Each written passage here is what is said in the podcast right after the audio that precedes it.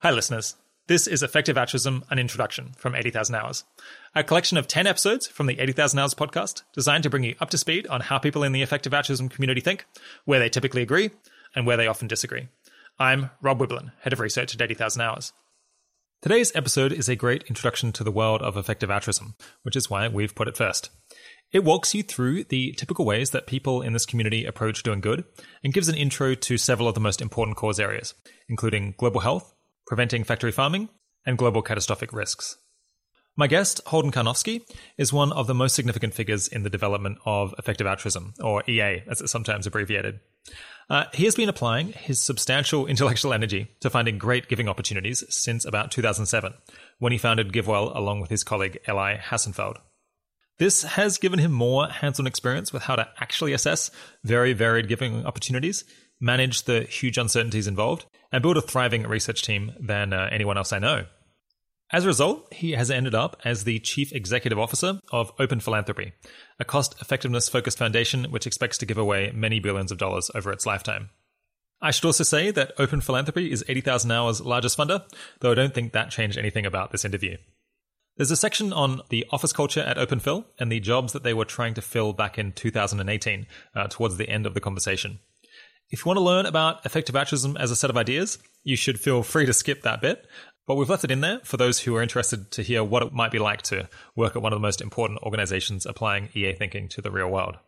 That said, uh, don't miss our discussion at the end about Holden's public opinion survey on how people judge different possible utopias. Uh, Holden is quite a character both inside and outside his work. The audio on this episode is uh, something short of amazing. Uh, unfortunately, you can hear some beanbags uh, moving around underneath us. Fortunately, we improved our recording setup as the show developed, so if you stick around for later episodes in this feed, that sort of thing should stop being an issue. Without further ado, here's Holden Karnofsky. Today, I'm speaking with Holden Karnofsky. Holden was a co founder of the charity evaluated GiveWell and is now the executive director of the Open Philanthropy Project. He graduated from Harvard in 2003 with a degree in social studies and spent the next several years in the hedge fund industry before founding GiveWell in 2007. Over the last four years, he has gradually moved to working full time at the Open Philanthropy Project, which is a collaboration with the Foundation Good Ventures to find the highest impact grant opportunities. Thanks for coming on the podcast, Holden. Thanks for having me. So, we plan to talk about some kind of thorny methodological questions that um, the Open Philanthropy Project faces, uh, the kinds of people you're looking to hire at the moment, because uh, you do have a few vacancies, and how listeners can potentially prepare themselves to, to get a job working with you. But first off, well, I think a lot of the audience will have some familiarity with GiveWell and the Open Philanthropy Project. Maybe start by telling the story of uh, what these organizations do and how they developed. Sure. So um, I'm currently the executive director of the Open Philanthropy Project, and I am co-founder, though I no longer work at GiveWell. And they're very related organizations, so maybe the easiest way for me to talk about what they do is to just kind of go through the story of how GiveWell started and how that led to Open Philanthropy. So GiveWell started in 2007 when Elie Hassenfeld and I uh, worked at a hedge fund, and we wanted to give to charity, and we wanted to sort of get the best deal we could. We wanted to help the most people with the least money. And we found that we had a lot of trouble figuring out how to do this. We sort of, you know, we, we tried using existing charity rating systems. We tried talking to foundations who largely, you know, didn't tell us much. We tried talking to charities um, who a lot of the time were, were kind of hostile and, and didn't, you know, appreciate the inquiries. And at a certain point, we kind of, you know, came to the conclusion that we felt there was there was not really a, a knowledge source out there that could help people like us figure out you know, between all the different things charities do, between, let's say, if, if you're trying to help people in Africa, providing clean water versus providing sanitation services versus providing bed nets to protect from malaria, which one, you know, could help the most people for the least money? And we were having trouble finding that, and we found ourselves very interested in it and sort of more interested in it than our day jobs. So we left the hedge fund, we raised uh, startup funds from our former coworkers, and we started GiveWell. And today, GiveWell publishes research online that's very detailed, uh, very thorough, and sort of looks for charities that you can have confidence in. They're uh, they're cost effective. They help a lot of people for a little money. They're very evidence based. The evidence has been reviewed incredibly thoroughly. Um, and GiveWell also makes sure that there's room for more funding. So each additional dollar you give will help more people. GiveWell currently, you know, tracks the money that it moves to top charities and it's uh, you know around $100 million a year is going to the charities that it recommends on the basis of its recommendation. A, a few years after starting GiveWell, we met Cari Tuna and Dustin Moskovitz, and they were facing kind of a similar challenge to what Elie and I had originally faced, but very different in that they were looking to give away their money as well as possible. But instead of giving away a few thousand dollars a year, like Elie and me, they were looking to give away billions of dollars a year over the course of their lifetimes. And so, you know, in some ways, there was a lot of similarity between the challenge they were facing and the challenge we did. They wanted to give away money, they wanted to help the most people possible for the least money, and they were having a lot of trouble finding any guidance on how to do this, any research, any intellectual debate of any kind. Difference is that I think the the task they were set up to do is, is fundamentally different from the task GiveWell is set up to do. And so we launched something that at the time was called GiveWell Labs and has since kind of morphed into the Open Philanthropy Project that is, you know, about trying to help people like that do the most good with the money that they're giving away. There are some, you know, really important differences. In some ways, the two organizations have opposite philosophies. So GiveWell tends to look for things that are really proven, where the whole case can be really spelled out online. Open Philanthropy tends to look for things that are incredibly risky, often bold, uh, often work on very long time horizons, and often things that we feel that no other funder is in a position to do, and that it would take you know a great deal of discussion and expertise and trust to understand the case for. And so they have kind of fundamentally different philosophies and fundamentally different audiences. GiveWell, uh, you know, now now is uh, I think functioning better than it ever has without me, and I am the executive director of Open Philanthropy. So what I currently do is I spend my time trying to build an organization and an operation that is going to be able to give away billions of dollars um, as well as possible. And our current giving is in you know between 100 and 200 million dollars a year. So we're kind of at a you know at an early-ish phase in our in our uh, process. So, if some listeners have only just heard about this idea of effective philanthropy, uh, why should they care? Do you think it's a particularly important issue that, that people should be focused on? Yeah, I think it's very important. I mean, I think some of the interesting thing about giving, whether it's you know individuals giving to charity or large scale donors giving to philanthropy, which is my current focus. You know, I think one is that it's it's just clearly an area where you can make a difference, where you can actually change the world. And I think you know when we look for the best things, the things that help people the most for the least money, I've been quite surprised personally by just how good they are and how, how much good you can do with how little money. For example, you know, GiveWell estimates that you can sort of avert an untimely death of an infant for every few thousand dollars spent. And open philanthropy kind of aspires, while taking more risk and lo- working on longer time horizons, to do even better than that. So I think there are great opportunities to do good.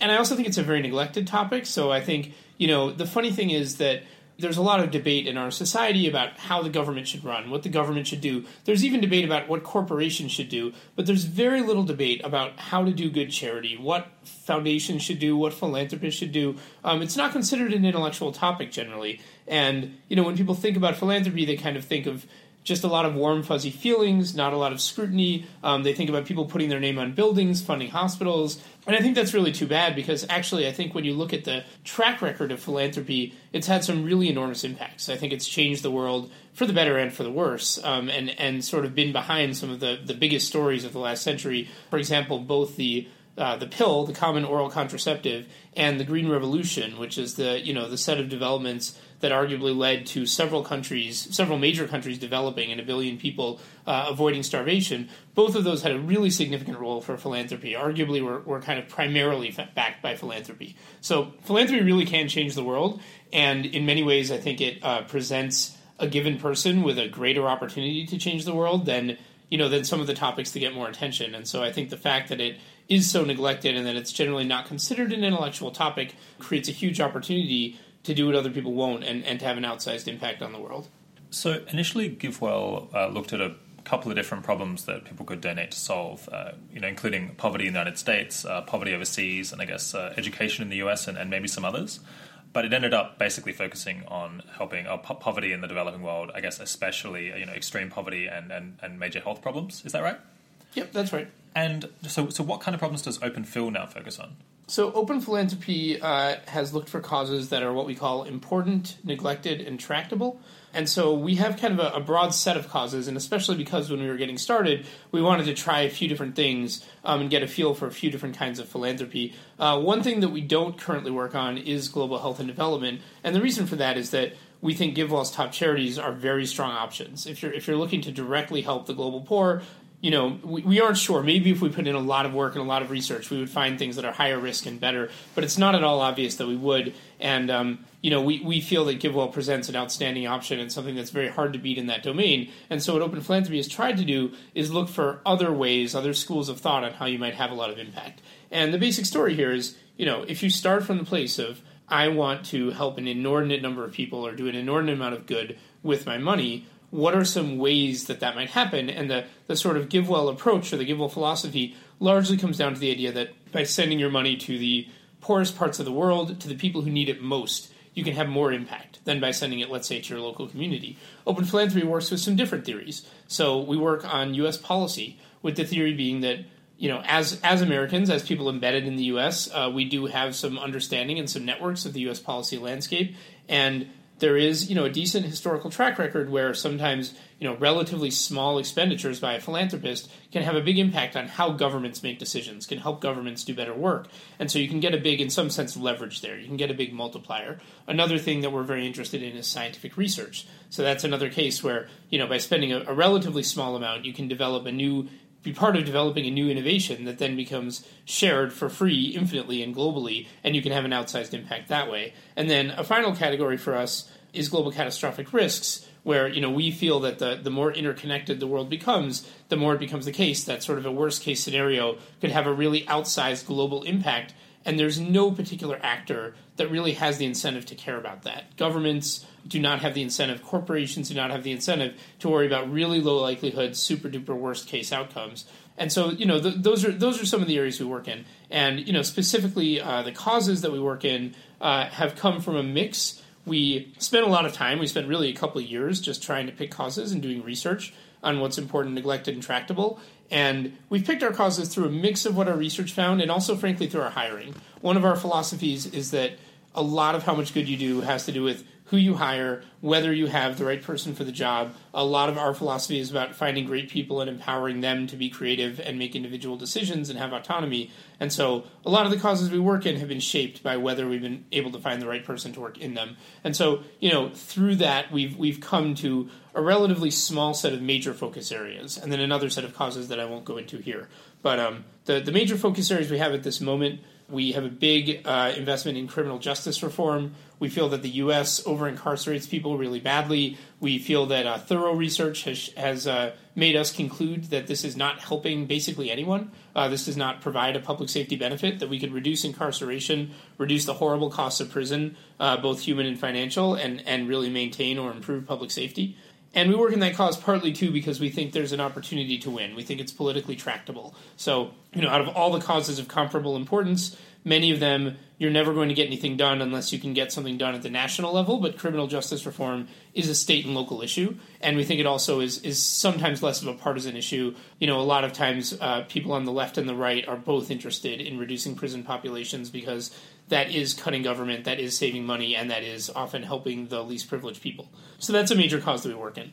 Another major cause we work in is farm animal welfare. We uh, believe that one of the ongoing horrors of modern civilization is the way that animals are treated on factory farms. Uh, just incredible numbers of animals treated incredibly poorly on factory farms. And uh, we believe that we've seen opportunities that are relatively cost effective where our you know our funding has helped contribute to a movement of getting animal welfare to be a higher priority for fast food companies, for grocers, um, and we believe that you know this has led to uh, incredible amounts of just reduction in animal suffering, improvement in farm animal welfare uh, for you know relatively small amounts of money and good cost effectiveness. So that's a major area.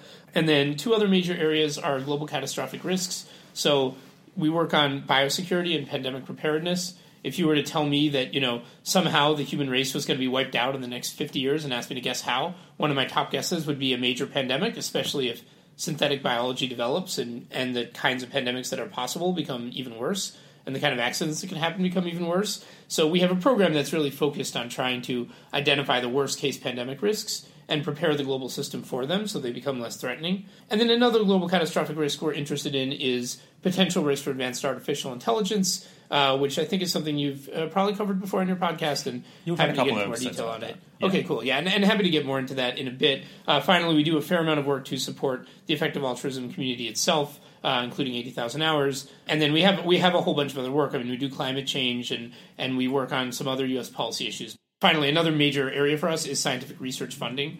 Um, and so that's where we you know we kind of look for moonshot science that we can support. Uh, for example you know trying to speed up uh, the use of gene drives technology to eradicate malaria So, on the global catastrophic risks and uh, science research um, sides of things, we've had an episode with Nick Beckstead, who uh, works at the Open Philanthropy Project, uh, where we talk quite a lot about those two. And on the factory farming, uh, we have uh, a very popular episode with uh, Lewis Bollard that where we spend about three hours talking about all of the different angles on that. So, if you're interested in hearing about those two causes in particular, then then we have other other episodes for you to for you to check out that I'll stick up links to. And I'll also mention that one of the last things we're going to talk about is a whole lot of vacancies that are coming up at, at Open Phil. So, this interview could be quite long, but if you're interested in, in uh, working with Holden, then uh, stick around or maybe just skip to the end to, to, to, hear that section about what kinds of people they're looking for and, and how you can apply to work uh, at, at Open Phil.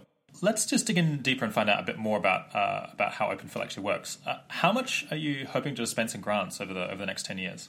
Well, over the next ten years, I mean, we're not sure yet. I mean, what we what we know is that Cari and Dustin are looking to give away the vast majority of their wealth within their lifetimes. We also believe that uh, we want you know philanthropy to become a more intellectual topic than it is, and we have kind of aspirations that you know if we do a good job, if we have useful insights on how to do great philanthropy and help a lot of people, that we will influence other major philanthropists as well. And we're already starting to see s- small amounts of that. So over the long run, I know I'm looking there. Over the next ten years you know, I, I think it's really TBD, and I think we want to uh, we want to just take things as they come. So I think we're we're you know at, at, this stage we're giving away between 100 and 200 million dollars a year, and our priority right now is really to learn from what we're doing, to assess our own impact over time, to build better intellectual frameworks for cause prioritization and deciding how much money goes into which cause and which budget. Um, and so I think I think we have a lot of work to do just improving the giving we're already doing, and I think it'll be better to wait until we have a really strong sense of what we're doing and what we're about um, before we ramp up more, much more from here. So I think the, the last, the next ten years specifically, I think that just will depend on on how we're evolving and what opportunities we see. So how do you make specific grant decisions? What's what's the process by which you end up dispensing money? Sure. So the the basic process you know, I mean, the, the basic story or the, the, the kind of pieces of philanthropy as I see them, the job of a philanthropist is first to pick causes, pick focus areas, um, pick which issues you're going to work on. So that would be like, you know, for example, saying we're going to work on criminal justice reform, we're going to work on farm animal welfare, and that's something that, as, as I mentioned, and I think somewhat different from, from many other foundations, that was something that we, we put a couple years into by itself. The next thing that a philanthropist needs to do is, you know, is basically build the right team and so those are those are two things that I think are very core to open philanthropy. Two things that make us what we are, and to the extent we're doing a good job or a bad job, it comes down to which causes we picked and which people we've hired. Um, when it comes to the grant making process, what happens is you know we generally have a program officer who is the point person for their cause. So uh, for criminal justice reform, it's Chloe Cockburn. For farm animal welfare, it's Lewis Bollard. and that person really leads the way. Uh, one of the things we've tried to do at Open Philanthropy is maximize the extent to which this can be a very autonomy friendly, creativity friendly environment.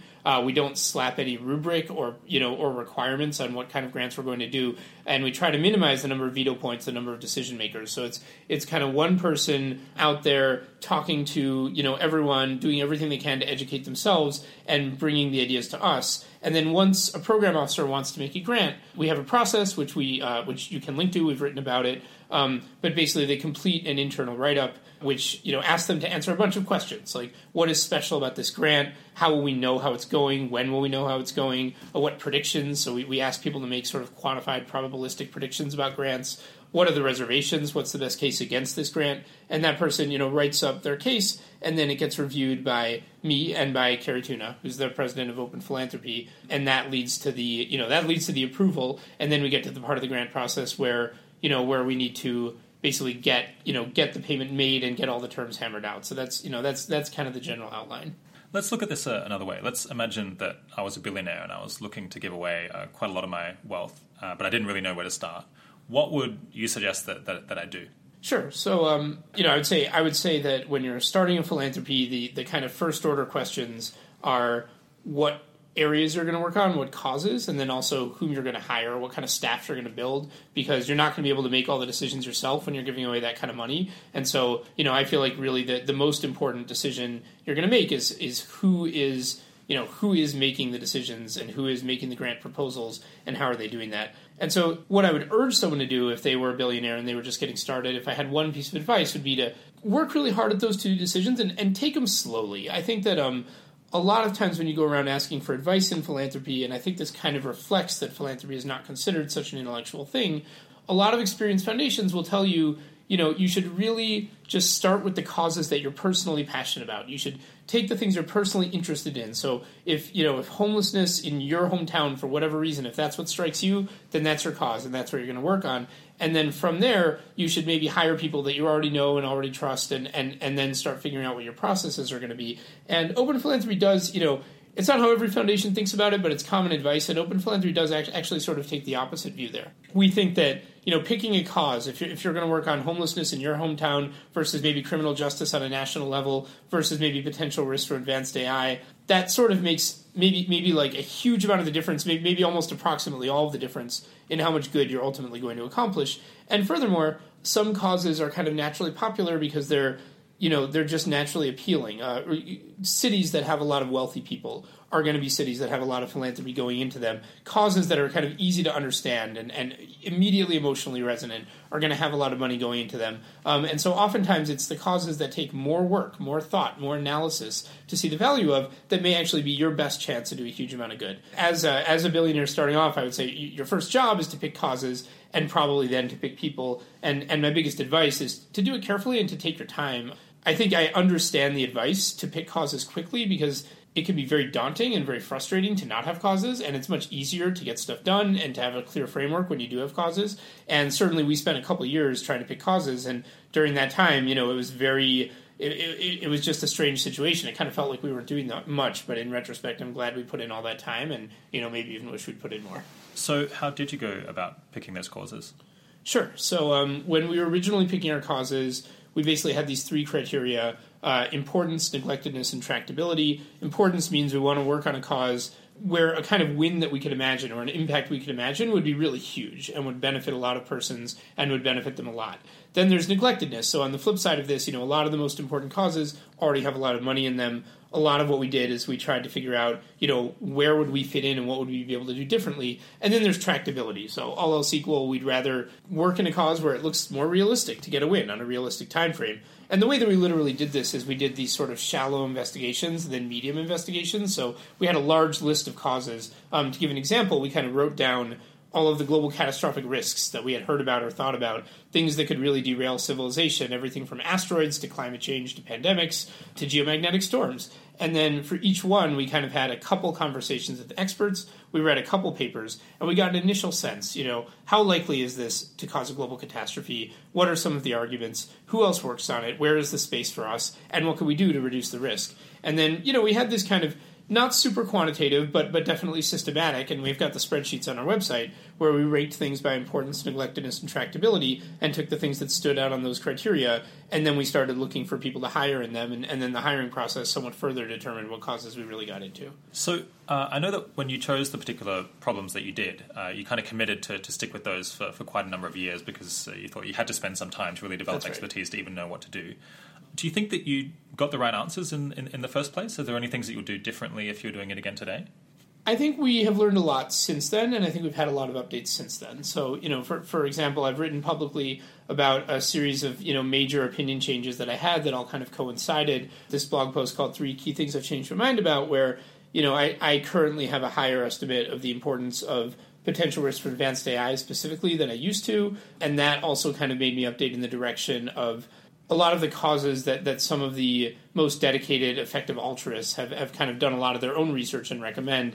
Um, I think I've moved in the direction of a lot of those causes. So, um, you know, I, I, certainly think we've updated our thinking, and um, I'm glad we got moving at, in a reasonable period of time. I'm glad we got some experience. I'm glad we got to try different things. And I think the causes we're in now are really excellent. The ones that we've scaled up, it kind of we scaled them up over a period of years, and so we are able to see them as we were doing it. And so I think they're excellent causes. But I don't think that that intellectual journey is over. And I think in some ways we're at the beginning of it. So you know, sure we picked some initial causes and we made some initial grants and we learned some things about how to give. But our next big mission is uh, trying to figure out you know which causes, which focus areas are going to grow the most. And you know, as we ramp up giving, what the relative sizes of the budget should be, what the priorities should be, how much money goes into each thing, and I think you could you could see our effective priorities. They may shift over time as we continue to tackle that question, which I think is you know a very thorny, somewhat daunting question. I could I could even imagine it taking decades to really work out. But of course, we're going to try and make you know pragmatic amounts of progress to make pragmatic amounts of increases in our giving. Do, do you expect to still be here in a, in a few decades? Uh, I mean, I don't mean you, but will, will like Open Phil and Good Ventures still exist in a few decades, or is the plan to gradually wind them down? So Cari and Dustin want to give away the vast majority of their wealth within their lifetimes. That's what they're looking for. I can imagine there being a case to do it faster than that. You know, it depends on how things play out and how we think today's opportunities compare to tomorrow. I think it's very unlikely that it'll be slower. In other words, I don't think they have interest in leaving behind an endowment. Open philanthropy is different. I see open philanthropy as a, sort of an intellectual uh, hub for effective philanthropy, as you know, almost almost could serve some of the role of a think tank, although it also operates as a funder. And so I think that, you know, if at some future date Cari and Dustin have spent down all their capital, I'm guessing and I'm, you know, sort of hoping, I guess, that if it's doing a good job, that open philanthropy is still around helping other philanthropists make the most of their money. So I, I, see open philanthropy as, as more of a you know an intellectual institution that has no particular reason to go away at any particular time, as long as it's doing good work. Obviously, it shouldn't continue to exist if it's not. Uh, whereas Cari and Dustin, you know, they have a fortune and, and they're looking to give it away, um, you know, in a certain period could you see open philanthropy, you know, expanding the number of cause areas that it works in, uh, you know, two or threefold uh, over coming decades, or is it likely to be that you have to add one, you have to take one out? Oh, I think I think there's a really good chance that we're going to increase the number of focus areas we work in. Um, you know, just as we increase our giving, we could do it by increasing the budgets of current areas or going into new ones, and I imagine it'll be a combination. Uh, so, what are kind of the, the, key themes that tie together all of the focus areas that you've chosen and the focus areas that, that you almost chose? Like, why why is it that these uh, causes stand out in particular? Sure. So, I mean, we went out there to choose causes based on importance, neglectedness, and tractability, and so that's the you know the kind of direct answer. And we didn't really optimize for anything other than that. But I would say that you know, having chosen a bunch of these causes, I think I have noticed a couple of broad buckets that most of them seem to fall into, and they're they're kind of two two theories of how you know how a philanthropist might really be onto something big today that isn't getting enough attention that can have a really outsized impact. So one one theme, and we have a blog post about this idea, is this this idea of what we call radical empathy, which is this idea that you know a lot of the worst kind of behavior in the past, when you look backward and you feel really bad about certain things, like you know just attitudes toward women and minorities and slavery and things like that. A lot of it can be characterized as just having too small a circle of concern and just saying, you know, we're we're going to be nice to people who are sort of in our tribe, in our club, in our circle, but then there's this whole other set of like people who are not counting as people and we don't think they have rights and we think they're just different and we don't care about them and, and we treat them as like objects or means to an end. And I think if you you know if you could go back in time and do the best philanthropy, a lot of it would be trying to always be working with a broader circle, always be trying to help the people who weren't considered people but would later be considered people. So, for example, you know, working on abolitionism or, or you know early feminism or things like that.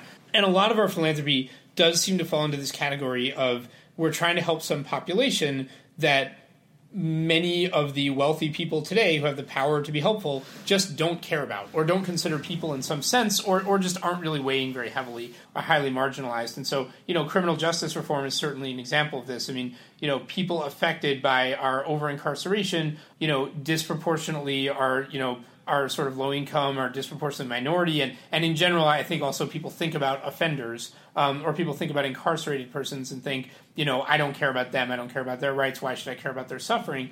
And so, you know, that is kind of a, a cause where we're we're trying to help a population that I think is, is quite marginalized, and that makes the dollar go further. You could say the same thing about global poverty. You know, the GiveWell top charities is, is kind of a similar situation where a lot of people believe charity begins at home. Of course, some countries are much richer than others, so the home of the rich people gets a lot of money, gets a lot of charity, and, and, and the, the home of the not so rich people doesn't. And so, you know, you just have a lot of people in America who believe that Americans always come first and they don't care about people in Africa. And so you, you get this kind of you know this opportunity to do extra good by helping an extra marginalized population.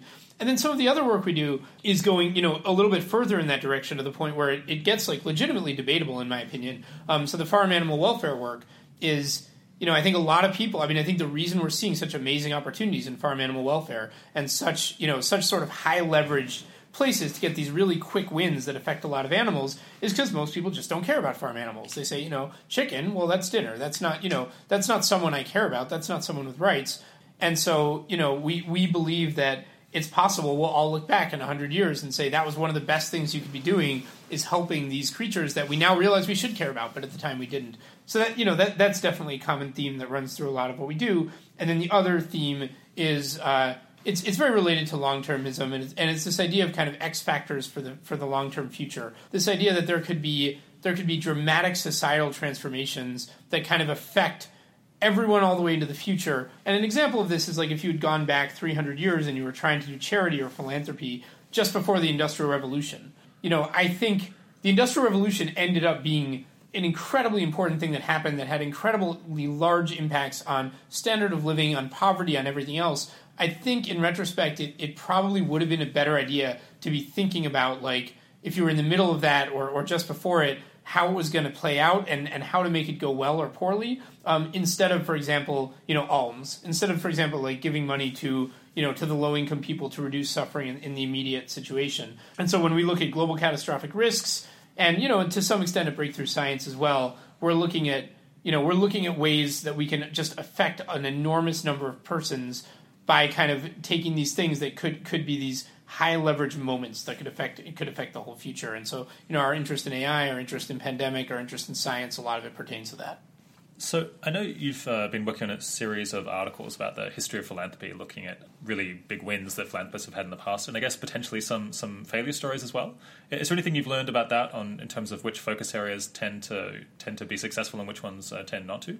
Sure. Yeah, I think we've learned a ton from the history of philanthropy, and we have a, you know a whole bunch of blog posts about it. And we've started a little bit of a grant making program where we actually fund or contract with historians. Um, so you know what what we initially did is we just took this casebook uh, this casebook for the Foundation, A Great American Secret. It's, I believe, what the book is called. And it's got these two page sort of vignettes of 100 different philanthropic successes. And I kind of read through them and looked for patterns, and we made a blog post about that. And then, you know, what we started doing is taking some of the more interesting seeming ones and asking and, and paying historians to go and really check them out and say, what really went down here? Was philanthropy really that effective and really that important? And then there's some others we've been able to learn about independently just by reading books and whatnot. And I think we've, yeah, we've learned a ton. I mean, I think I mean, what, one of the philosophies that I think history of philanthropy has pushed us toward is what we call hits based giving, and that's the idea. It's, it's again, it's it's a very different school of thought from GiveWell. Um, the idea of hits based giving is, is a little bit similar to venture capital, which is that you um, you know rather than trying to exclusively fund things that you think will probably work,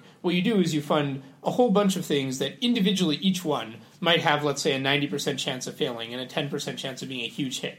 And then out of 10, you might get nine miserable failures, one huge hit, and then the huge hit is so big that it justifies your whole portfolio. So, you know, I was definitely pushed toward this vision of giving by reading these case studies because even though the case studies are cherry picked, when you see, you know, some of the examples I saw, like the, the Green Revolution, I think one of one of the most important humanitarian developments in, in all of history, um, certainly in the last century, and looks like it was you know largely a philanthropy story. When you look at the pill, also just incredibly revolutionary and important, and largely you know largely the result of a feminist philanthropist.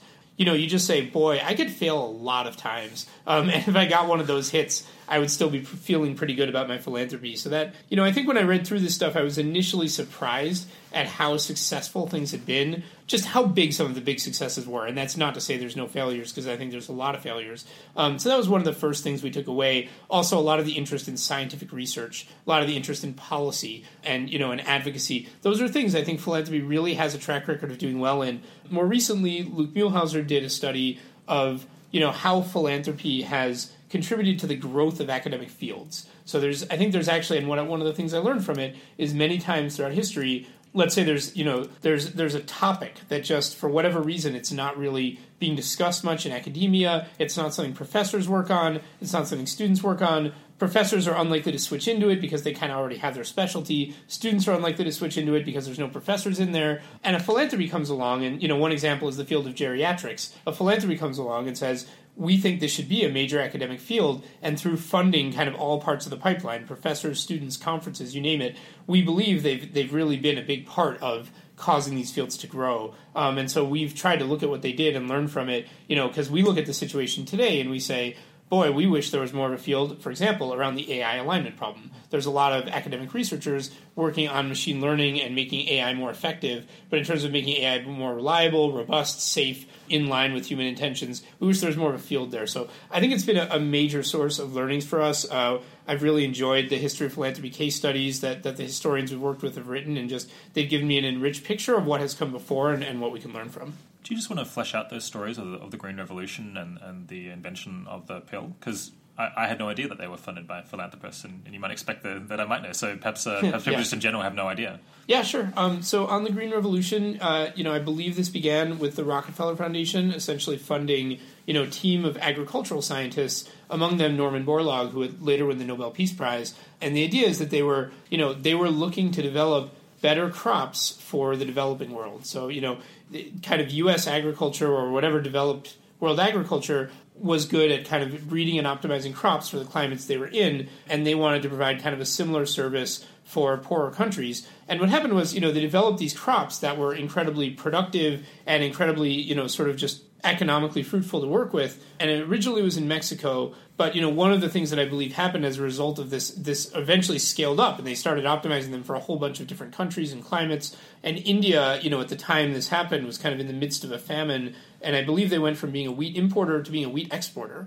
And then there was just this, you know, this massive growth that was kicked off, beginning with the agricultural sector, but then leading to nationwide growth in, in several countries that are, you know, now held up as some of the big examples of countries coming out of poverty in the 20th century. And so, you know, it's it's hard. I mean, there have been estimates that, that a billion uh, deaths from starvation were prevented by these kind of new improved crops and, and all the developments that came from that. And it's it's really hard to think of something that's been more important for human flourishing.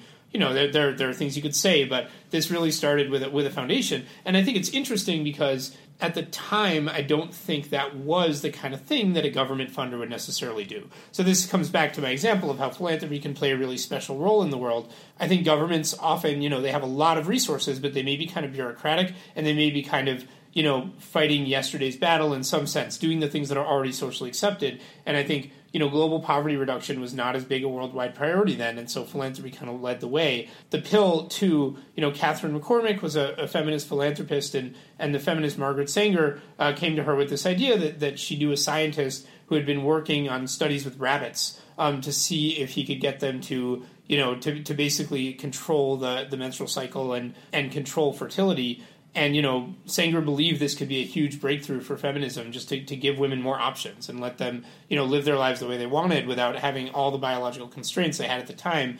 And again, not the kind of thing government was really excited about. In fact, uh, you know, I believe that they initially they couldn't advertise this as a birth control. I think they um, they advertise it as something else, and then they put a warning label on it saying it may prevent, you know, may prevent fertility. Um, I think they were actually like re- prevents period pain or something. Yeah, like exactly. Yeah, um, and I, I, think they were required to put the, the label on there, but but that label was effectively their advertising, the warning label. So it's another example of something that you know it wasn't really a major society wide priority. It wasn't really a government priority. It was at the time it was something new and edgy and you know and and different. And I think again it was like you look at what happened, and it was there's there was this neglected research on rabbits and fertility and it got funded by just a private philanthropist, not a huge amount of money, and boy, did it change the world. And so, you know, you, when you look forward, you got to ask. I mean, what are the things that they're just, you know, they're not a worldwide priority today, but if the world becomes sort of better off and wiser and more cosmopolitan, maybe they could be in the future. So, you know, the way that animals are being treated on factory farms, this is not a giant, hugely popular cause. There's not a lot of government funding trying to do anything about this.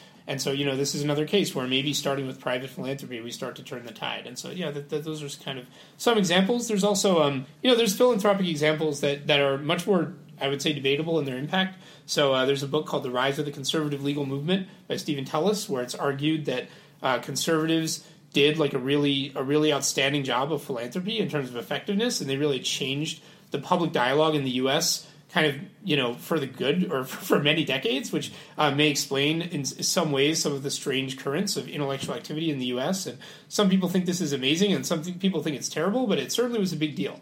And so I think if you're looking for a lot of impact for your money, you know, trying to think about how some of these hits came about is pretty fruitful.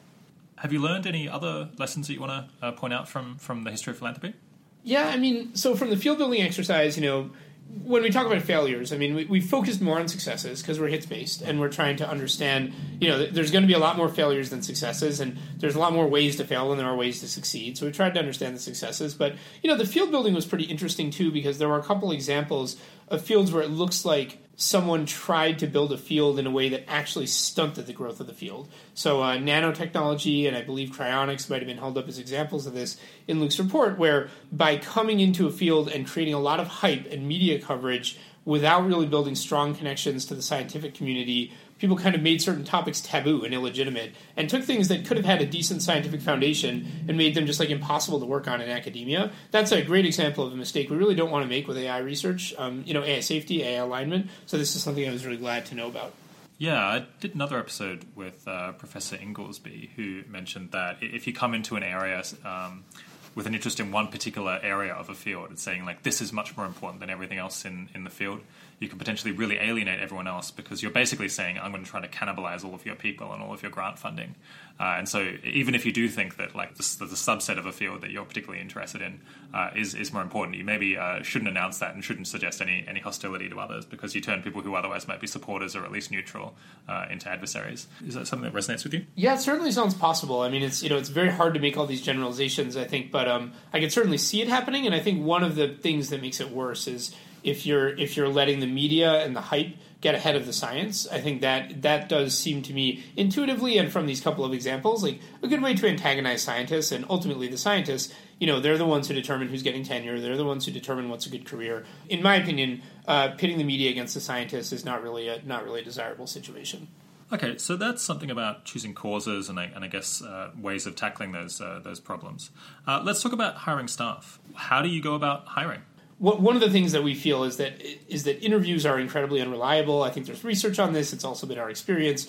What we want to do is we want to try and uh, simulate working with someone to the greatest extent possible. And so a lot of times when we're hiring, we try and do these little work trials where someone will do, you know, an assignment that has some value to us. It's often not the most important thing on our plate because we don't want to be reliant on the on the work trial to get it done, but it's something that has some value to us and we can kind of simulate working together in a collaborative, realistic style. And you know, I think we've we've written some, so we have a couple blog posts about how we hired our first program officers, and I think that's you know one of the most important uh, decisions, like I mentioned, that a foundation makes, especially the way we operate. I mean, I mentioned that our grant making process, our grant making process is, is really dependent on having one person who's very deep in the field, uh, big time expert, and knows what they're doing and is creative and can you know propose great things. And so hiring the wrong person would be a big mistake there. And so you know we we did a pretty intensive process to hire our program officers, and uh, you know a lot of what we looked for is we looked for people who could kind of communicate in a very systematic way so that we understood what arguments they were making and why they wanted to fund what they would fund.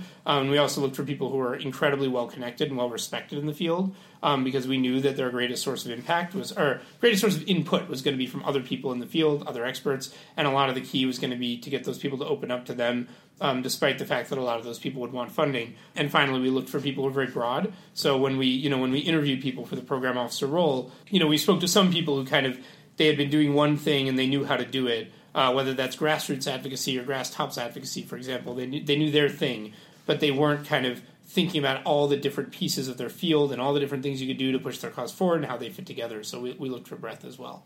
Yeah, how much autonomy do program officers have? Uh, do, do, you usually approve the kind of grants that they suggest, or is it is, is there a bit more bit more competition for influence? Sure. So the um, the open philanthropy grant making philosophy again, in line with hits based giving, in line with trying to you know take big risks and do things that could be amazingly good, even if they might fail a lot of the time. One of the things we want to do is minimize the number of veto points, minimize the number of decision makers, you know, and have kind of the person who knows the field best, has the most expertise, really be in the lead of what they're doing. And that said, we don't want to be too absolutist about it because, you know, we don't have perfect confidence in our hiring decisions. And also, philanthropy is, like I said, I mean, it's not necessarily a very intellectually developed field. So most of the people we've hired did not previously work in philanthropy. They have a lot to learn. And so we also need to, you know, we need to kind of hold ourselves accountable and understand where the money's going. And so one of the compromises we found is what we call the 50 40 10 rule, uh, which is that, you know, so we take a, a program officer and we look at their portfolio, which is all the grants they've made. And one of the things we ask them for is that we'd like we'd like 50% of the grants by dollars to be classified as good. And by good, I mean that the decision makers, the grant approvers, which are myself and Cari Tuna, kind of affirmatively have been convinced of the case for this grant. That, you know, if, if you sort of took, for example, our grant to Alliance for Safety and Justice and you started arguing me about it, I feel I could reasonably defend the grant and, and you know, would sort of own it in a sense. But then another 40% of the portfolio, so bringing us to 90% total, is okay if we mark it as only okay. And what okay means is like we can see where the person's coming from. We can see how, if we knew more, we might be convinced it's a good grant, but we don't necessarily buy all the way into it. And then the other 10% of the portfolio is what we call discretionary, where there's, there's actually a, a very stripped down process and a program officer can just send a very short email and unless we see a major red flag or a downside risk, it, it goes through in 24 hours if we don't respond, and we don't have to have any buy-in to the grant. And so the idea there is that you know it's it's trying to strike a balance. So we look at our portfolio, and half of it we kind of understand, and it's been argued to us and it's been justified using our somewhat you know thorough internal write-ups, and then the other half of it is more like it's it's an opportunity for the program officer to take the things that would have been harder to convince us of because they took more context and more expertise and just not put in as much sweat and just you know get them done anyway. And so that's where we've you know we've really tried to empower the program officers in that way. So, uh, in the context of still giving giving advice to our hypothetical uh, billionaire who's starting a foundation, uh, what are the biggest likely mistakes that they might make in hiring? How how would they end up hiring someone who uh, was a real mistake? I think two of the I think two of the biggest mistakes to be made in hiring. I think one thing is that I mean these both relate to the things I was saying about how we look for program officers, but um, I think that I mean, you're probably not hiring someone who's doing philanthropy before. Um, and if you do, you're, you're probably hiring someone who's doing it under much more constrained environment, under a foundation that kind of, you know, had some pre-declared area of focus and knew exactly what it wanted. So the person you're hiring is probably not exactly experienced in exactly the thing that you want them to do. And I think one danger is that they're just going to keep doing what they used to do, keep doing what they're used to doing. And that's why we think it's really important to look for breadth. I think you know, and I still worry about this even with the people we have because I think it's just it's very easy. You know, let's say that you're working on farm animal welfare and you work on you know you work on vegan promotion, convincing people to go vegan, or you work on corporate campaigns, which is convincing corporations to treat animals differently. Those are very different activities, and a lot of the times the people working on the two things, you know, they don't always have a ton of interaction. They don't always have a lot of common intellectual ground, and you have to ask yourself: Is your program officer, you know, are they funding only one of them because that's what they know and that's what they like, or are they funding only one of them because they made a calculated decision? Or are they funding both of them because they're trying to just compromise with everyone and be on everyone's good side? Or are they funding both of them for good reasons? So I think you know having people who can who can really uh, look at all the different aspects of a field, I think is very important. And then I think another major, I think the thing that I, I kind of just like actually worry the most about with our program officers is um, I do think there's a really challenging dynamic in philanthropy, and I think this makes it you know a bit different from other kind of other kind of areas that that might be considered reference classes for it. Is that um, you're out there trying to make intellectual decisions and decide what to do, but practically everyone you're getting advice from and feedback from and thoughts from is someone who either now or maybe in the future is hoping they'll get money from you, and so they don't want to be on your bad side. And so there's you know there's this kind of saying, this kind of joke that you know once you become a philanthropist, you never again tell a bad joke because everyone's going to laugh at your jokes, whether they're funny or not, because everyone wants to be on your good side, and I think that can be a very toxic environment. I mean, I, I, personally am a person who really prizes openness, honesty, direct feedback. I really value it. I really value people who criticize me. But a lot of people that I interact with don't initially know that about me, or maybe just never believe it about me. Um, and so, if someone is worried to criticize me, I may, you know, unintentionally just just be doing the wrong thing and never learn about it. And so, I think one of one of the worst qualities a program officer could have is being someone who people won't tell the truth to, being someone who doesn't take criticism well, being someone who's overly pushy, overly aggressive and kind of you know is always using the fact that they have some kind of power and they're able to give money to always kind of be the person who's getting praised and getting complimented and laying things out the way they want to be and very bad at sort of making doing this active listening and encouraging people to share thoughts with them and i think it's a huge challenge i mean i think it's somewhat related to the management challenge of how do you get people to share their honest thoughts with you when they might fear criticism? And we at least want program officers who, who worry about it a lot and who form close enough relationships that they're able to hear the truth from many people. And if they don't, I mean, I wouldn't be very optimistic about the, about the philanthropy there. Given that the, the program officers, they're, they're trying to get quite a lot of money out the door, potentially tens of millions each year, and they might want to make grants to, you know, a dozen, maybe more organizations, and they don't want to say yes to everyone because then they're not adding that much value. So they must look into potentially dozens of organizations each year, and they have to follow up on the previous grants. I mean, how do they find the time to, to manage all of this stuff and actually still be like somewhat thorough? Sure. How do program officers find the time? I mean, I think a they just they do work really hard. It is a bit of a you know it, it's a job with huge opportunities to do a lot of impact, and it's also a very challenging job. We're also you know I think in the process of just staffing up a bit to take some of the load off of them for grant renewals, grant check-ins. Um, so you know some of our program areas already have uh, sort of more than one person where, where we'll have a, an associate reporting to the program officer and helping them out. Um, and some of them I think we're we're going to get there in the future. But you know, the, the other thing I'd say is that uh, I think a lot of the ideal way to be a program officer is to be very network dependent. And so I think one of the things that we encourage people internally to do is to spend a ton of time networking, talking to people. We definitely encourage them to you know to go to dinner with people and and you know and expense it and and all that stuff. Um, because I think let's say you work on you know farm animal welfare. If you know everyone else who works on that topic and you kind of you know all the people are doing the best work. I mean, you have time to, to be friends with everyone, but you know all the people are doing the, the best work and have the most thoughts, um, and you have good relationships with them. You know, I think you can learn a lot just just by talking and brainstorming, and then a lot of the you know what's going to happen if you do that well, in my opinion, is you're going to hear a lot of the scuttlebutt about what the different organizations are good at, what they're not good at, you know, who's the best at each thing, what the biggest needs in the field are, and so that can form a lot of the basis for how you ultimately decide what to prioritize, what to choose, whom to fund. Of course, you know, one of the things that, that makes this challenging for open philanthropy and very different from GiveWell is that, you know, I think a lot of the most valuable information here is exactly the information that people will not tell you unless they trust you. Um, it's information about just, you know, who's good and who's not so good at what they do and what the biggest needs in the, needs in the field are, and sometimes also information about, you know, how to deal with adversaries. So when you're doing political advocacy, you often have people who are against you. And so the, the information people will only tell to people they trust is the key information behind assessing a grant. And a lot of times it comes from a lot of just interpersonal, you know, getting to know people, building trust, forming opinions of people that is not only, you know, not only delicate information, it's it's information that even if you wanted to explain it all, you couldn't. And so that's why open philanthropy really has this emphasis on, you know, we don't want to only fund that which we can explain in writing. That's why we have the 50 40 10 rule. Like, we don't want to only fund that which Holden buys into. And that's also why, you know, we don't have the same approach to kind of, you know, public communications that GiveWell does. We don't try to explain all the reasoning behind each grant. And it does, you know, it's, it's pros and cons. I mean, I think this frees us up to do really creative, high risk, great things. And I think it also, you know, it, it makes our work in some ways less satisfying, less thorough, less, you know, easy to kind of take apart into its component pieces than GiveWell. Is there a tension between wanting to be, you know, be friends with these people and you know get their honest uh, opinions and perhaps a bit of gossip out of them as well, and potentially also having to kind of crack the whip with uh, people who you've given grants to about about their performance? I mean, how much how much do you follow up and uh, yeah, yeah, pay close attention to potential mistakes that they're making? Yeah, I think it's a huge tension, and I think this is this is one of these fundamental challenges of philanthropy that I you know I wish I had more to say about what to do about it. It continues to be an ongoing topic for us, and there are certain things that we're experimenting with today to try and um, you know try try and do a better job just you know evaluating ourselves and seeing you know are we are we getting the best information from everyone? And also do we have good relationships with everyone? I think one place that i kind of analogize it to is management. So i think management has some of the same challenges you're trying to help someone, you want to know how they're doing, you want the truth from them, you're also responsible for evaluating them. That has some relationships to a philanthropist grantee relationship, but there's also some important differences. So it's it's just a you know an example of something that I, I think is kind of this open question philanthropy. I, I can't point you to a lot of great things to read about it, but I think it's a really important topic and it's one of the things that we, we want to develop a better view on and share that view with other philanthropists.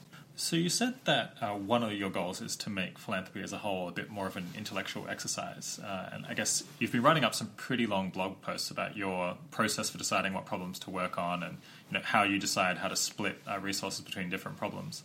I'll, I'll, stick up links to, to those. Is, is that the main reason why you're, you're writing uh, those things up in such great detail, is to see if you can uh, you know, change the change the discussion among other foundations? Well, one of the reasons that we're writing them up in such great detail is because it just it helps us get better feedback and it helps us get clear about our own thoughts. So when a decision is important enough, I believe that it is good to just write it down in a way that you know you're you're not using a bunch of esoteric inside language that you you know you might be bearing implicit assumptions in there that make sense to you and the people you talk to but not to others i think just the process of trying to make it clear and trying to make it for a more general audience somewhat raises new questions and clarifies the thinking and then i also think we've gotten good feedback on some of this some of these thorny questions we work on you know, by by sending them to people, especially especially in the effective altruist community for comment. But yes, another thing we're trying to do is document a lot of the thinking behind the tough intellectual decisions we're making. And I think at some future date, I'm hoping that that content, you know, we may have to clean it up, we may have to present it differently because currently it's like it's it's almost academic in tone. It's just very dry. So I don't, you know, I don't think we're in a place right now where this stuff is getting into the press and all kinds of philanthropists are reading it and changing what they do. But we do send it to people we have individual contact with, and I could imagine that in the, fu- in the future it'll become the sort of you know the intellectual backbone of, of some more presentable presentation of you know what we end up settling on as the right intellectual framework for philanthropy, and we're definitely not there yet. Well, let, us talk about one of those uh, more difficult decisions that you have to make as a Yep. foundation, which is how, how you split the, the total kind of endowment between different focus areas. What is the, the, the process that you use for doing that? Sure. So this is something we've struggled with uh, a huge amount. So you know, one of the questions we struggle with that has to do with this is when we're looking at a grant and we're trying to say, should we make this grant or not?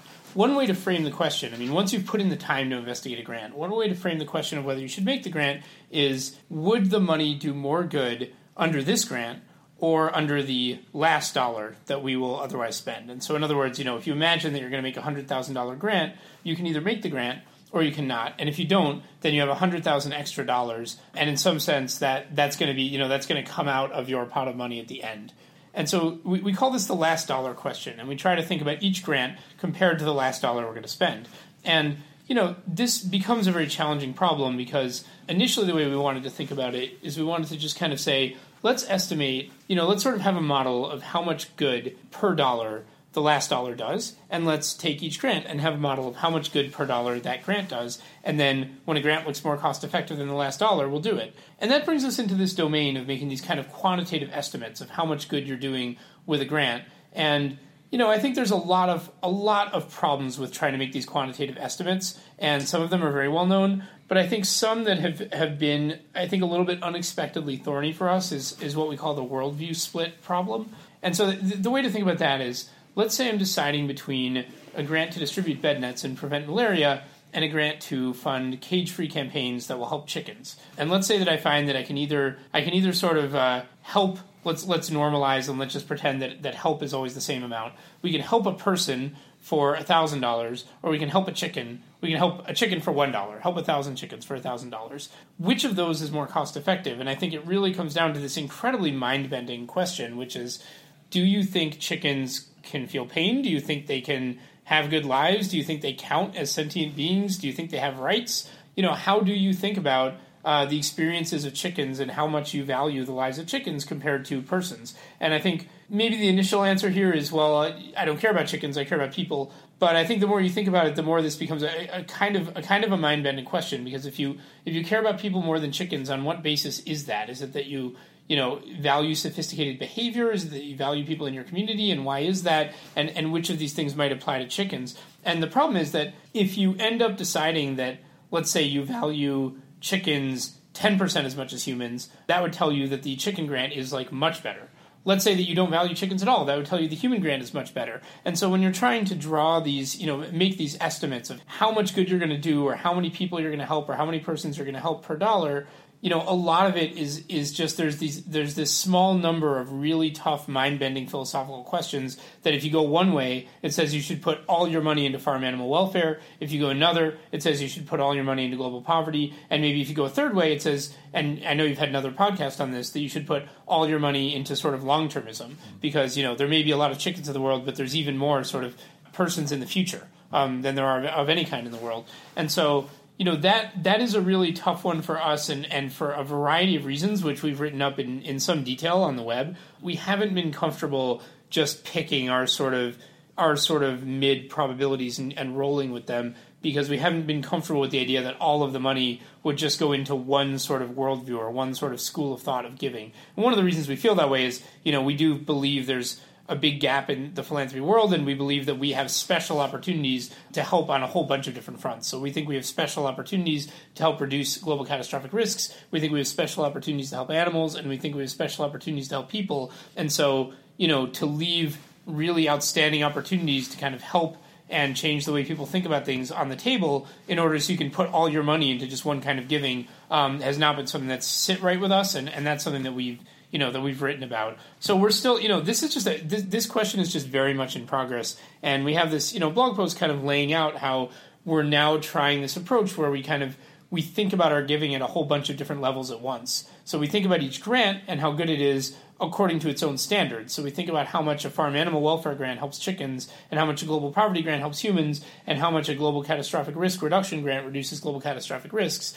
And then we also have to have sort of a, an almost separate model of how much money we want to be putting behind the worldview that says global catastrophic risks are most important, how much total we want to be putting behind the worldview that says that humans are most important, and, and how much behind other worldviews. And so I think we have a long way to go on this, and I think we have a lot of work to do, both philosophical and empirical. And one of the reasons that we're on a hiring push right now is I think this could be, you know, this could be a decades long endeavor to, to really and and there is no right answer. So the, the idea is not that there's going to be like one set of numbers that is in some sense correct, but just to come to very well considered positions on this stuff, where we feel we've considered all the pros and cons, and we're making the best decisions with with this very large amount of money um, that we can possibly make under deep reflection and under being you know highly informed. That's just a ton of work, and and uh, I think it's it's going to be a you know a very long project for us, and, and we've just kind of gotten started on it.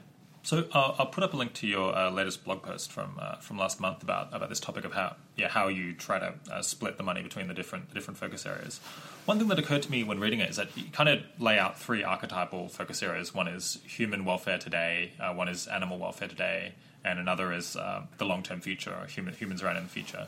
Do you worry that the split could end up being influenced by kind of an arbitrary way in which you're categorizing these things? So you could divide them up differently. You could have uh, you know humans alive today, uh, animals alive today, and then humans alive in the 22nd century, humans alive in the 23rd century, humans alive in the 24th century, or you could split up you know humans alive today by country or something like that. Uh, and it's not entirely clear that like there's three clusters here, or that that's that's the natural way of, of cutting it up. And perhaps like by defining three different things, you're suggesting that well, the the, the split that you'll start adjusting from is one third for each of them. Do you see my concern? Oh, sure, yeah, no, I, I definitely think so. I mean, I, I think that that um, one one of the challenges of this work is that it's you know we're trying to we're trying to kind of list different worldviews and then we're trying to come up with some sort of fair way to distribute money between them but we're aware that the, the concept of worldview is a very fuzzy idea and it can be defined in a zillion different ways and um, you know i mean i can i can tell you how we've tried to tackle it so far i mean first off there's questions we, we, we struggle with where it feels like there's just like part of me wants one answer and part of me wants another answer. And it's just an intuitive thing that it just, you know, I don't feel like I struggle a lot with how I value the 25th versus the 26th century. Um, I think I probably should either value both of them a lot or just like, you know, or for one reason or another, many of them epistemological rather than philosophical, for one reason or another, discount those, you know, those very far centuries that I have a very hard time understanding or predicting. And same with animals, where you know I feel like there's there's kind of one side of my brain that wants to use a certain methodology for deciding you know how much moral weight to give to chickens and how much moral weight to give to cows and all that stuff, and it'll use that methodology. And then there's another side of my brain that says that methodology is silly and and we shouldn't do radically you know radically unconventional things based on that kind of very weird suspect methodology of pulling numbers out of thin air on how you value chickens versus humans. So some of this is just purely intuitive, and you know a lot of philanthropy ultimately comes down to that. I mean, in the end, as a philanthropist, you're trying to make the world better. There's no objective definition of better. All we can do is we can become as well informed and as reflective and as introspective as we can be, but there's still going to just be these intuitions about, you know, what the fundamental judgment calls are and, you know, what we value, and, and that's how we're going to cluster things. Another way in which we do decide how to set up these worldviews is just practical. So, you know, some of why I wouldn't be very happy with all of the money going to animal welfare is that I think that is a you know animal welfare is, is kind of a relatively small set of causes today, and there are a lot of idiosyncrasies that all those causes have in common. And so if we became all in on animal welfare, our giving would become very idiosyncratic in certain ways. And I think in some ways you could think of that as like muddying the experiment of doing effective philanthropy and, and trying to help effective philanthropy catch on. And so you know the, the bottom line is like I don't have a clean philosophical way of saying exactly what all the questions are and exactly how much money should go everywhere. But what I can do is I can say there's a point of view that says that we should optimize our giving for just the long term future and for reducing global catastrophic risks. And I noticed that if we put all the money into that view, we would have certain problems, both practical and just intuitive, philosophical, perhaps problems. And so maybe maybe we want some sort of split there, and then I can look at a similar split with the with the animal stuff. So it's it's a mix of practical things and, and just very gut intuitive things. But yes, we don't believe that we've got any objective answers to how to define good, how much good is being done per dollar. What we do believe we can do is be very informed, very reflective about these things, and consider all the arguments that are out there, consider them systematically, put our reasoning out so that others can critique it. Um, and we think that's a you know a big step forward relative to the default way of doing philanthropy, which is really just to go with you know what kind of before any reflection, before any investigation feels interesting and, and passion you know passion compatible to you. So we, we think it's a big improvement, but we, yeah, we're not we can't turn this into a real science. There's no way.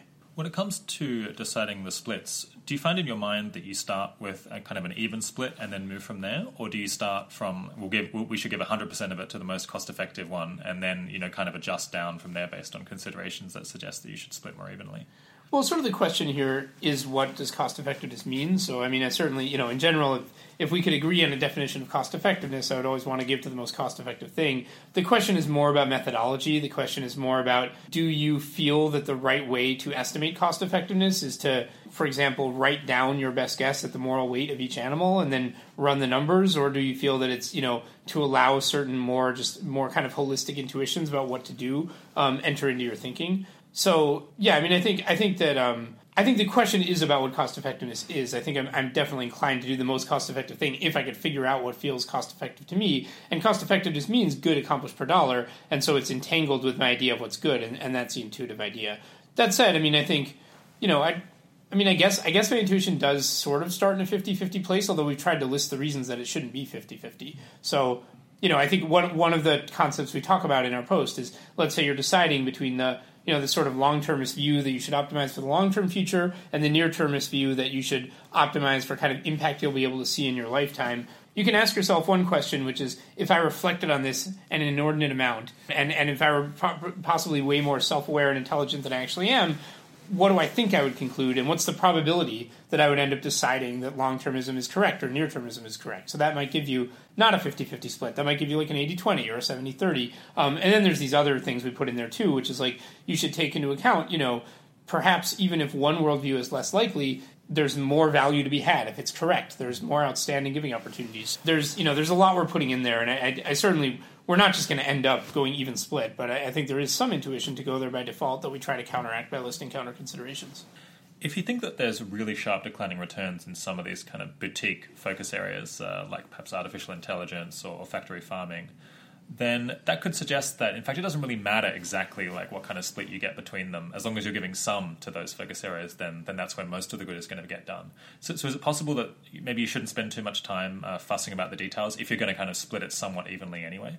Uh, I think in some ways that was the attitude we took at the very beginning when we were picking causes, and I think that attitude probably made more sense when we were early and we just we wanted to get experience and we wanted to do things. We didn't want to hold everything up for the perfect intellectual framework, and we're certainly not holding things up. I mean, we're we're giving substantial amounts, but I you know I think at this time, I mean, I think it is true that we can fund the best opportunities we see today in AI and in biosecurity without, you know, getting that close to tapping out the whole amount of capital that's available. That is certainly true. But there's a question, A, of what kind of opportunities will exist tomorrow. So, you know, one of the things we do as a philanthropist is we do field building and we try to we try to fund in a way that there will be more things to fund in the future than there are in the present.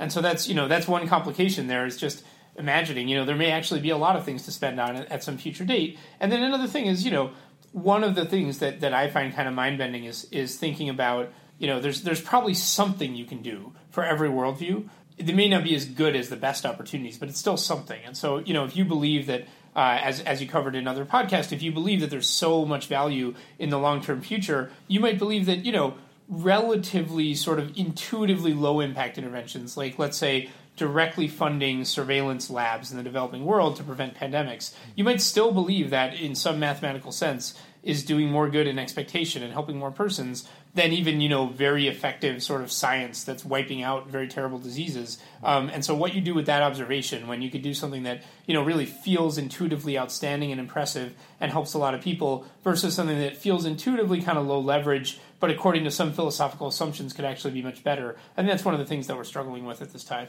So, what kind of wins have you had so far? Are there any things that you're particularly proud of? Yeah, for sure. Um, so you know, it's it's early days, so it's only been a couple years that we've really been giving it scale, and I think in general, I think of the time frame as uh, for philanthropy as being somewhere between like five and twenty years to really hope to see impact. So we're not at a stage where I would necessarily be you know, let's say demanding to see uh, some of our hits yet, but I do think we're starting to see the you know the early hints of uh, of things working out in kind of this hits based framework. I think the area where that's been most true is farm animal welfare. So you know that's that's been a really interesting case because I think it's an incredibly neglected cause. And so, you know, you probably talked with Lewis about this, but there there are these animals being treated incredibly terribly, and they could be treated significantly better for very low costs on the part of the fast food companies and the grocers. So, you know, going from caged chickens, battery cages, to cage free chickens is a, is a very low cost. I think it's like a few cents a dozen eggs or something like that. And just the corporations don't do it because just no one cares and no one is even bringing it up. And so, you know, when you fund these corporate campaigns, you can get big impact. And, you know, we believe we came in when there were already a couple wins, there was already some momentum. But you know we do believe that we were a part of helping to accelerate the corporate campaigns. And you know fairly shortly after we put in you know a large amount of money uh, we saw just this wave of pledges that swept all the fast food companies and all the grocers in the us so hopefully you know a couple decades from now you won't even be able to get eggs that aren't cage free in the us and so you know the, the impact there in terms of the number of animals helped per dollar spent already looks like pretty inordinate. And you know, it, it's hard to say exactly what our impact was because the momentum was already there. But you know, I do I do think of that as, as sort of an early hit. And meanwhile, you know, we're also funding farm animal work, work in other countries where things are less far along because we want to we also want to seed the ground for those future wins, and we want to you know we want to be there for the tougher earlier wins too. You know, in criminal justice reform, we have seen some effects as well. We picked that cause partly because we thought we could get wins there. So it's another one where it's been on a slightly shorter time frame. There was a big bipartisan bill in Illinois that we think will have a, a really big impact on incarceration in Illinois. It was a you know something that we believe is, is partly attributable to our funding, and we're probably going to check it out through our History of Philanthropy project at some point just to kind of check ourselves and bet ourselves. And you know, I think in some of our other causes, I mean, well, I mean the world hasn't been wiped out by a pandemic, so that's good. I mean, I think some of our global catastrophic risk reduction cause it's it's much harder to point to impact. Um, the nature of the cause is is less amenable to that. I think that is some reason that it's good for that not to be the only kind of cause that we're in, um, and we have to assess our impact. They're more by intermediate stuff. So with AI, you know, we're we're happy if we see more people doing AI safety research than used to be doing it, especially if they're doing it under our funding, which which is, is the case at this time, but it's an intermediate thing. What are some other approaches that different foundations take that you think uh, you know are interesting or that you respect or, or, or have some uh, some successes in their in their history? Yeah, for sure. So, um, yeah, we have a certain philosophy of giving, and you know, we've kind of tried to emulate a lot of the parts we liked of other foundations. But there's a lot of really different schools of thought out there that can also be very effective. So, our our, our kind of philosophy is is work really hard to pick the causes, work really hard to pick the people, and from there try to you know minimize decision makers and emphasize autonomy for the program officers, and you know, kind of have each thing be done by the person who knows the field best, kind of having a lot of freedom and I think we also take the same attitude toward our grantees, where you know by default the best kind of giving we can do is to find someone who's already great, already quite aligned with what we're trying to do, and just support them with very few strings attached. I think you do see some other models that are are really interesting. So I think uh, the Bill and Melinda Gates Foundation, I think, has had a huge amount of impact, and and I you know I find a lot of what they do really impressive, and a lot of it has been you know I think in many ways more kind of driven. It's it's been a little bit more in some sense. Um, in some sense, top down. So I, I would say, you know, they they've kind of come up with what they want major decision makers such as governments to do, such as put more money into highly cost effective things like vaccines, and they've just kind of gone out and really gone gone lobbying for it or you know soft lobbying making the case for it and I think I think their you know their work has been a bit more prescriptive. They they have their thing they want to happen, and they try to push it to happen. They do everything, and, and they're very big. But I think a lot of their big wins have looked more like that, and less like you know, let's say our cage free work, where we saw something that was already going on, and we just kind of tried to pour gasoline on it in a sense. The Sandler Foundation is, is kind of different in a different direction, and, and we've written about them on our blog. One of the things they do differently from us is they're just very opportunistic. So we try to develop these focus areas that we become very intense about, and we have people who are just obsessed with them and experts with them. And you know, the Sandler Foundation is more like they have a whole bunch of things that they would fund if the right person or the right implementation came along. And so they, they kind of, you know, they funded Center for American Progress, they funded ProPublica, they kind of were, were a startup in, in both of these, and, and Center for Responsible Lending. And, you know, a lot of it is like there's a whole bunch of things they could do at any given time, and they're not all united by one cause, and they're just waiting for the right team to come along. And they operate on a very small staff, I think just like a few people. So that's interesting. Then there are foundations that are more, you know, more kind of operating. Um, so foundations that are kind of doing the work themselves, um, doing the advocacy themselves, and doing the you know the Kaiser Family Foundation I think was was originally maybe set up as a grant maker and essentially became a think tank. And I think all those foundations have had you know really interesting impact. You know, and then and then a final one, the, the Howard Hughes Medical Institute. They're they're a science funder, and I think they've got just like this kind of different philosophy from most of what we do, although we do some things like this. But their philosophy is kind of rather than trying to identify where you're going to see the most impact in terms of lives improved and kind of back chain from there, a lot of what they do is they, you know, they just believe in uh, basic science. They believe in breakthrough fundamental science. They believe in better understanding the basic mechanisms of biology. And they have this program that kind of, you know, it's it's a program, it's an investigator program that's set up to identify outstanding scientists and give them, you know, a certain amount of funding. And I think it tends to be pretty similar from scientist to scientist and we, you know, we do have some work on breakthrough fundamental science, but they have just an incredibly prestigious program. They've been early to fund a lot of Nobel laureates, and and you know, they really have specialized their entire organization around basic science, which is you know a little bit of a different frame than most of what we do. Although we have some some of that going on too. How do you expect that you'll be able to, to change policy, and, and has that changed since the 2016 election? Sure. So, um, you know, I think I, I, think the way we like to think of it is that we we try to empower organizations that can have a productive effect on the policy conversation. There's a whole bunch of different ways to do that. So we we, we have a, a blog post, an old one called uh, I think it's called the role of philanthropic funding in politics. And you know, so, something you can do is you can just fund people to develop ideas, new policy ideas that may be kind of a, a new way of thinking about an issue. Um, that is different from, you know, for example, funding elections. You can also fund, you know, grassroots uh, grassroots advocacy. So you can fund people who are organizing around a common population or a common topic, like formerly incarcerated persons.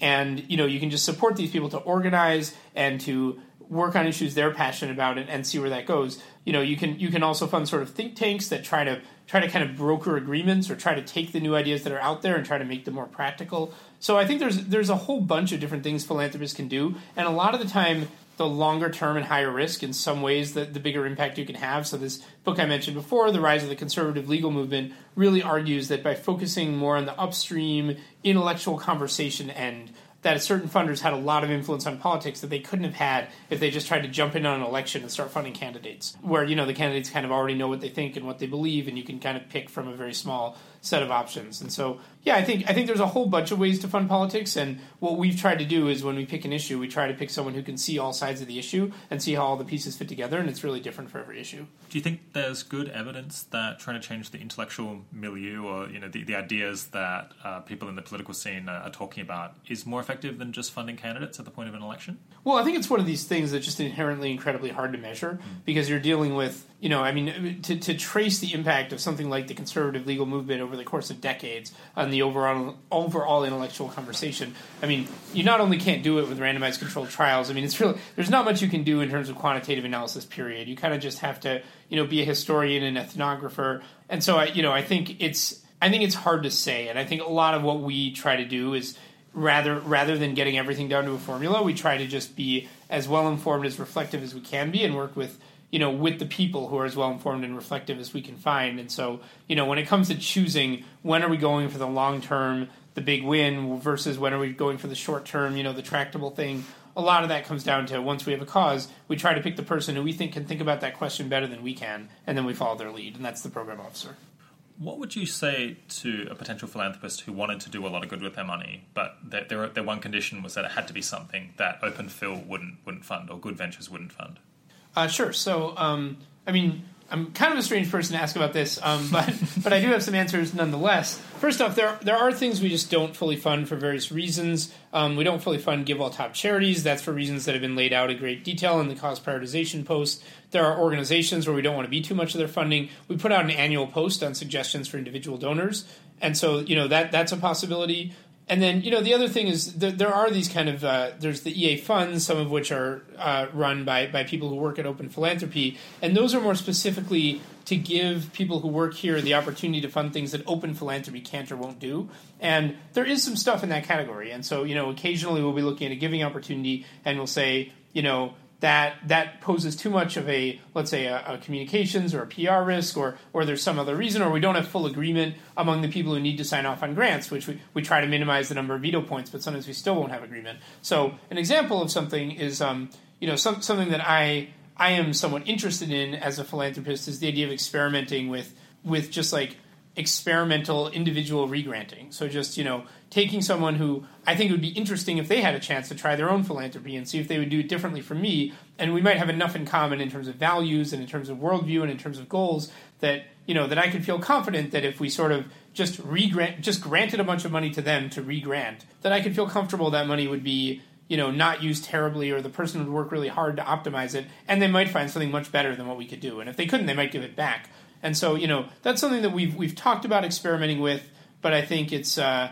I, I, think there are some logistical obstacles and there's also some just like internal you know it, it's it's not necessarily I, I think there's a higher level of excitement like from me than from some of the other people such as Cari and Dustin for this idea. And so we aren't necessarily like experimenting with it at the level or pace that I would that I would necessarily do if it was my money. And I think that's like a pretty interesting idea. Is just look around yourself. Is there someone I know who they really might want a shot at being a philanthropist? Who knows what they would come up with? And they have a lot in common with my values. That's something that, that I'd be pretty interested in, and that you know I've, I've sometimes encouraged people to try out.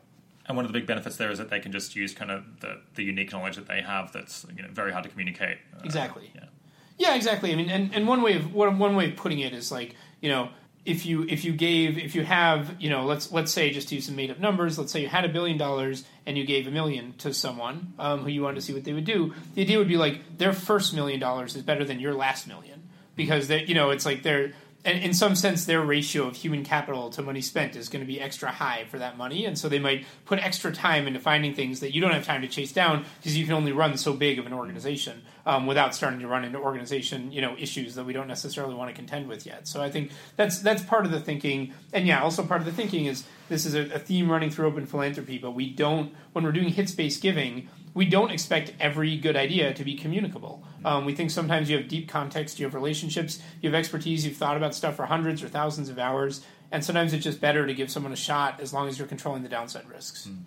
I guess if you had billions of dollars to invest um, as a for-profit vehicle, you probably wouldn't, you know, found a conglomerate and then decide, you know, what businesses do we want to run as this enormous conglomerate. You, you would like give it out to lots of different entrepreneurs who could start businesses. Right. You would invest in a, in a bunch of different, you know, folks, which is what people do. Okay, let's shift gears for a minute and talk more about um, artificial intelligence safety, which I think is one of the focus areas that, that you're most involved in, right? Yep. What are the main categories of work on, on AI that you're involved in funding or supporting? Sure. So, um, yeah, we think uh, we think potential risk from advanced AI is a really great philanthropic opportunity in a sense because we think it's very important, very neglected. Um, a little bit less sure of the tractability, uh, but but there you are. So, you know, some of the things that we do in this area first off, just to just to set the stage a bit, I, I don't know if you've had previous or future podcasts on this, but um, you know, we've had a few, but yeah. maybe not everyone's heard them. Yeah. Okay, okay, cool. So so to set the stage, I mean, you know, we we have a view that it should be certainly possible in principle to develop AI that could be incredibly transformative. And when we when we use the term transformative AI, we're talking about AI that could cause kind of a change in the world that might be roughly comparable to what we saw in the Industrial Revolution or the Agricultural Revolution. So you know, I think I think sometimes when people talk about AI and they kind of make fun of the idea of a singularity, like this dramatic change in the world that, that kind of sounds kind of eschatological. I don't think we're you know we're we're not necessarily looking at what one might call singularity, but we might look at um, you know a level of world transformation that does have historical precedent and is incredibly dramatic. Um, and so you know the Industrial Revolution is something that you know the world changed incredibly fast and it's almost like unrecognizable afterwards compared to beforehand. And we think AI could bring about that kind of change the reason for that is that we think, you know, when those giant transformations happen, a lot of the times the reason is dramatic changes in technology, dramatic changes in what's possible and how the world works, and that's you know that's a lot of why humans have had kind of the outsized impact on the planet that we have, why we've driven a lot of other species extinct, despite the fact that we're you know quite unimpressive compared to a lot of those animals, physically speaking. And so, you know, when we think about AI, we think about the, the things that humans do in order to develop new technologies and in order to de- transform the planet according to their wishes, for better or worse. The things human do, humans do, um, you know, it seems definitely possible in principle to us that they could be done sort of the same things could be done faster and more effectively if they could be implemented in a computer that was, you know, kind of carrying out in some sense the same information processing, the same inference, the same science, but with a great deal more computing power. And so, you know, the other thing is that when we when we look at the details of the situation, and this is something that I, I don't think we'll have time to get into detail here. But when we look at kind of just our technical advisors, what they think, and our read of the situation, we think it's um, actually somewhat likely that this could happen fairly soon. So the, the, the kind of the whole field of AI or computer science is only a few decades old, only something maybe like 60 years old, and we could imagine that you know maybe not likely, but but definitely possible, something like at least 10% probability that sometime in the next 20 years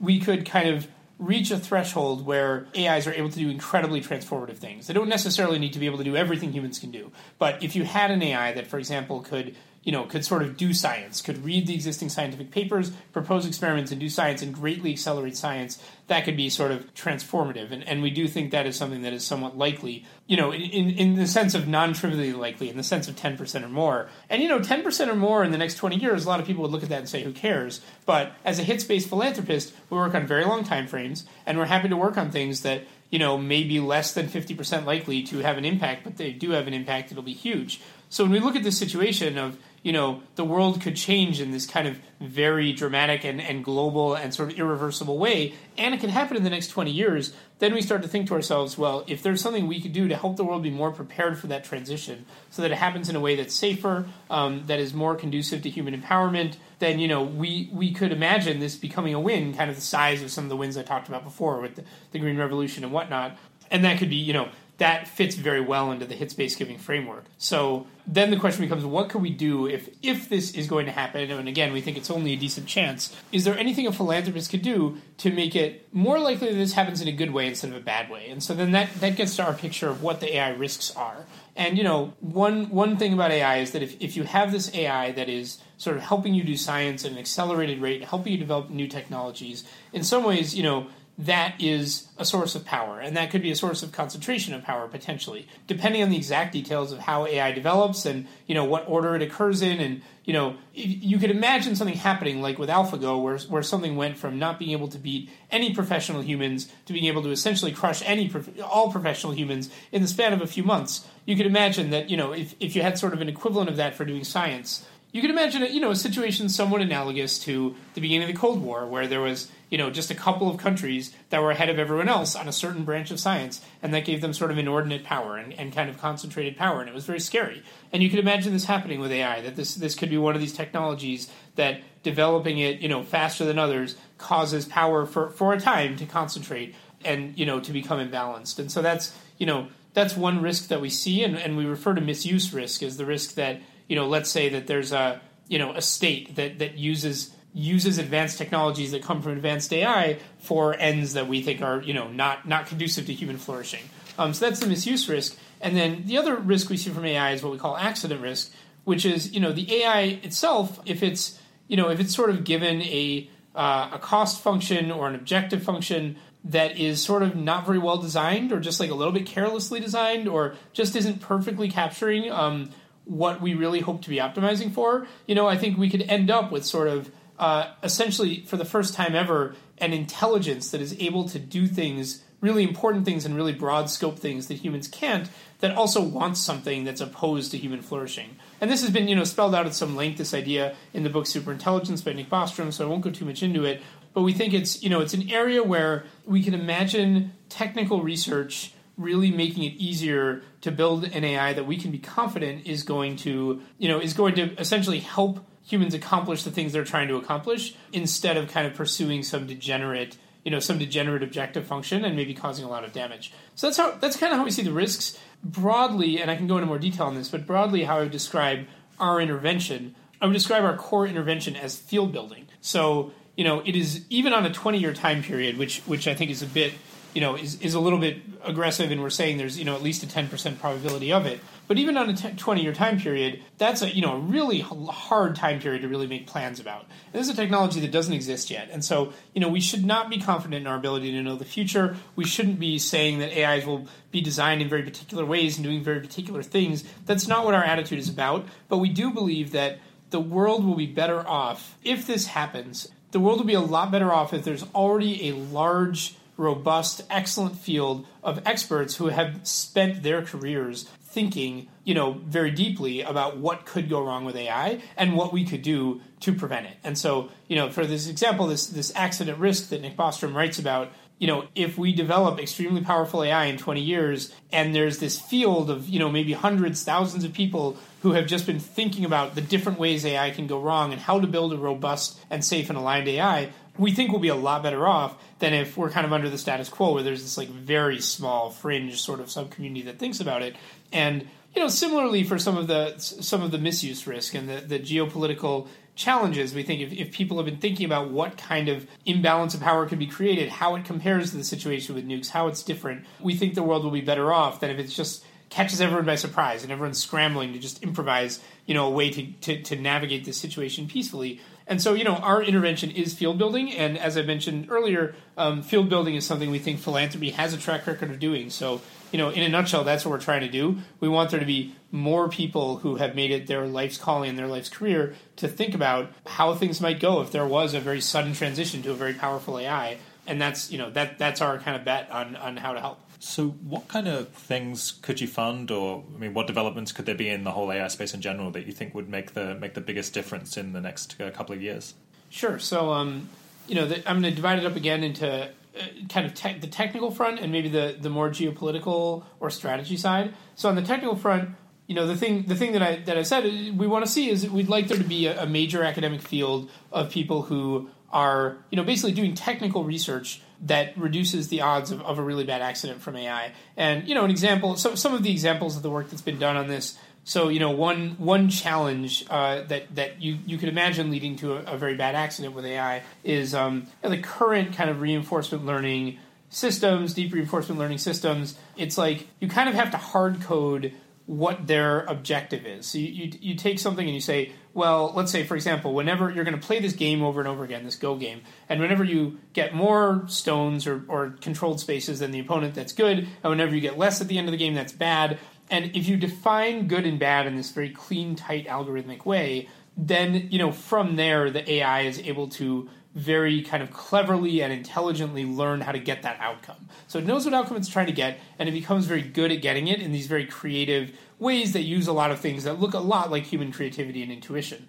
You can imagine this becoming a problem if in the future AIs are very powerful and very broad scope, and you might have a situation where, you know, a very well defined objective, like maximize the amount of money in this bank account, is something that AIs can find very clever and very creative ways of doing and, and maybe also illegal and maybe also damaging and bad. Whereas if you try and give the AI a goal like, hey, can you please stop other AIs from mucking things up? That's a poorly defined objective, and, and, and you aren't able to give it the same kind of pattern of learning from reward and punishment and learning how to optimize. And so there is this, you know, very nascent field that one might one might call reward learning, which is trying to transmit these kind of fuzzy, poorly defined human ideas of what we want to AIs so that the AIs are optimizing for things that we ourselves don't know how to describe, but we know them when we see them.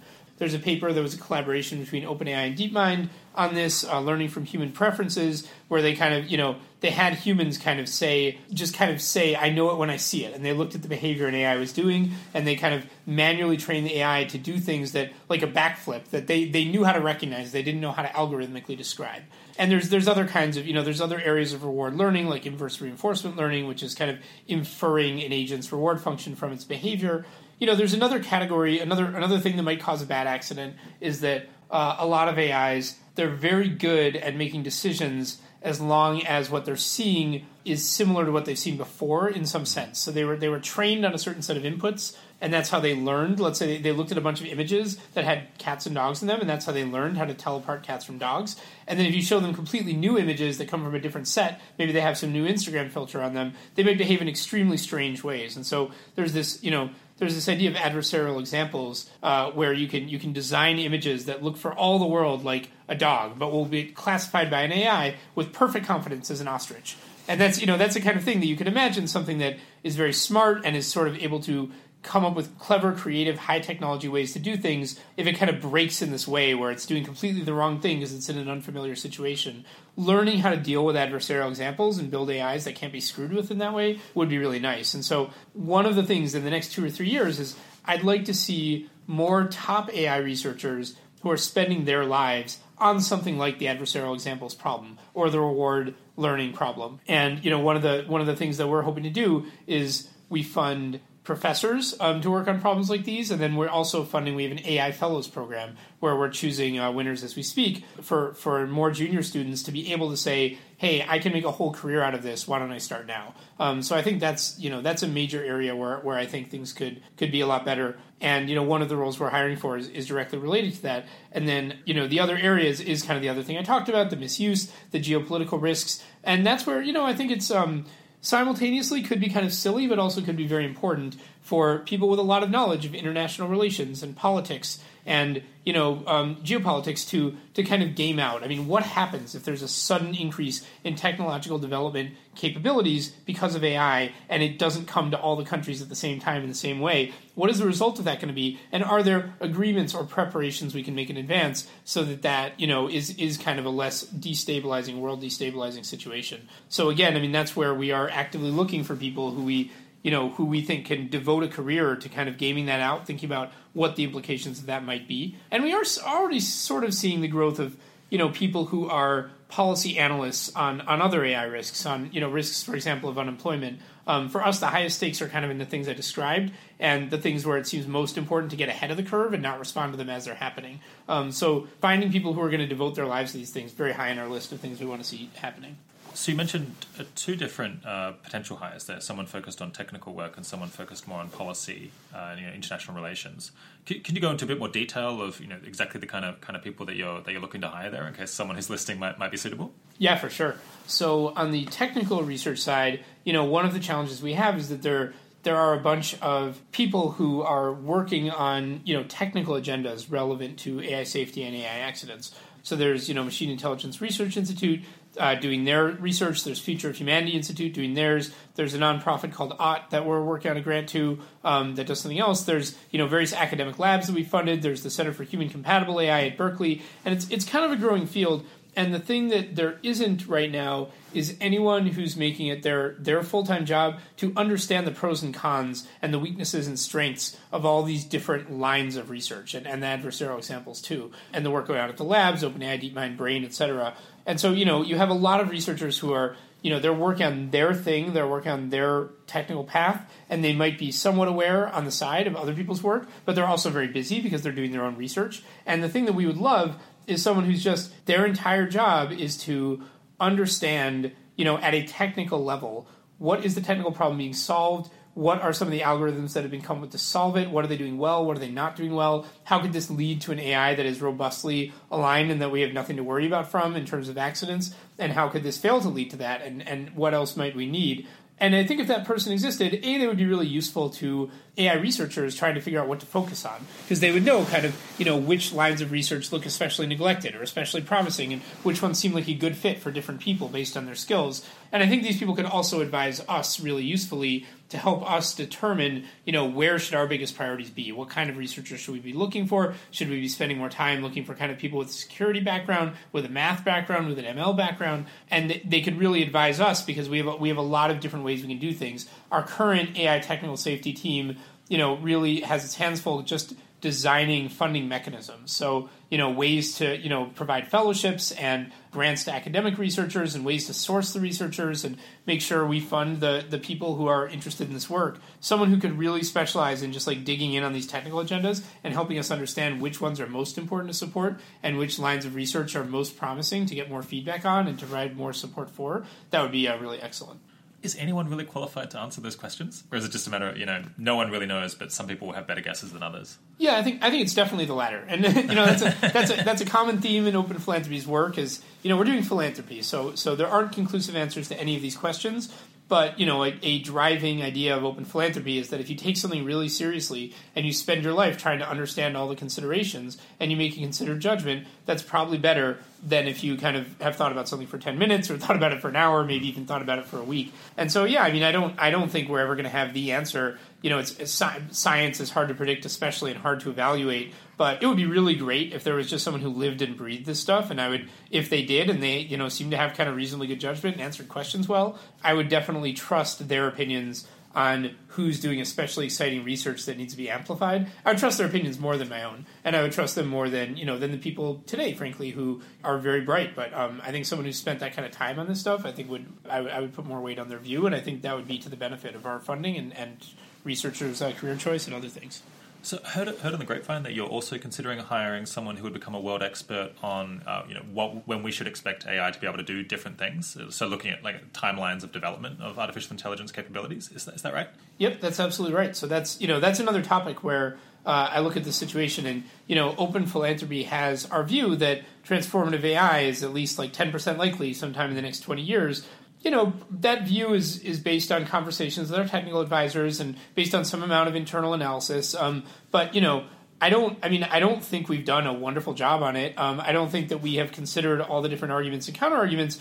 But I don't really think, frankly, that anyone else has either, because the task of trying to estimate when AI will be able to do what is just extremely different from the task of doing AI research itself. And I think this is, you know, one of my issues with the the current dialogue around AI is people say, well, you know, I think AI is really far off, or I think I think transformative AI is coming really soon. What are these statements based on? And I think one of the best things anyone has come up with to base them on is surveys of AI researchers. So you send them out a form, you say, when do you think we'll have, you know, artificial general intelligence or human level or whatever your, you know, preferred term for it is, and then you kind of average the answers. And I think the problem is what you're doing is you're you're basically you're going to people who spend spend their entire lives trying to get today's state of the art algorithms on today's state of the art hardware to do kind of the most interesting and breakthrough thing possible today in some particular subfield.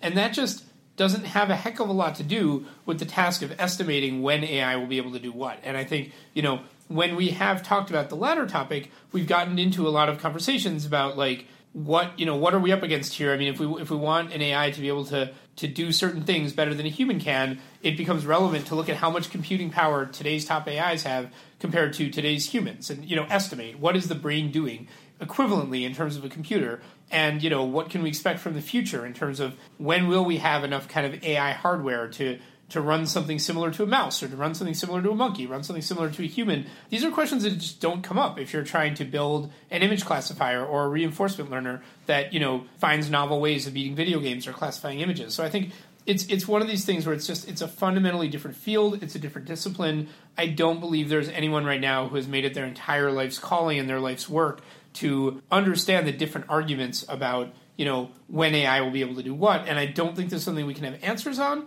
But I think it's something that if someone you know is thinking really hard about all the different facets of the problem and all the different arguments and counter arguments, I would put more weight on their view than on my own, and I'd put more weight on their view than on most others. And I don't think there's anyone like there right now, and, I, and that's something we would love to hire.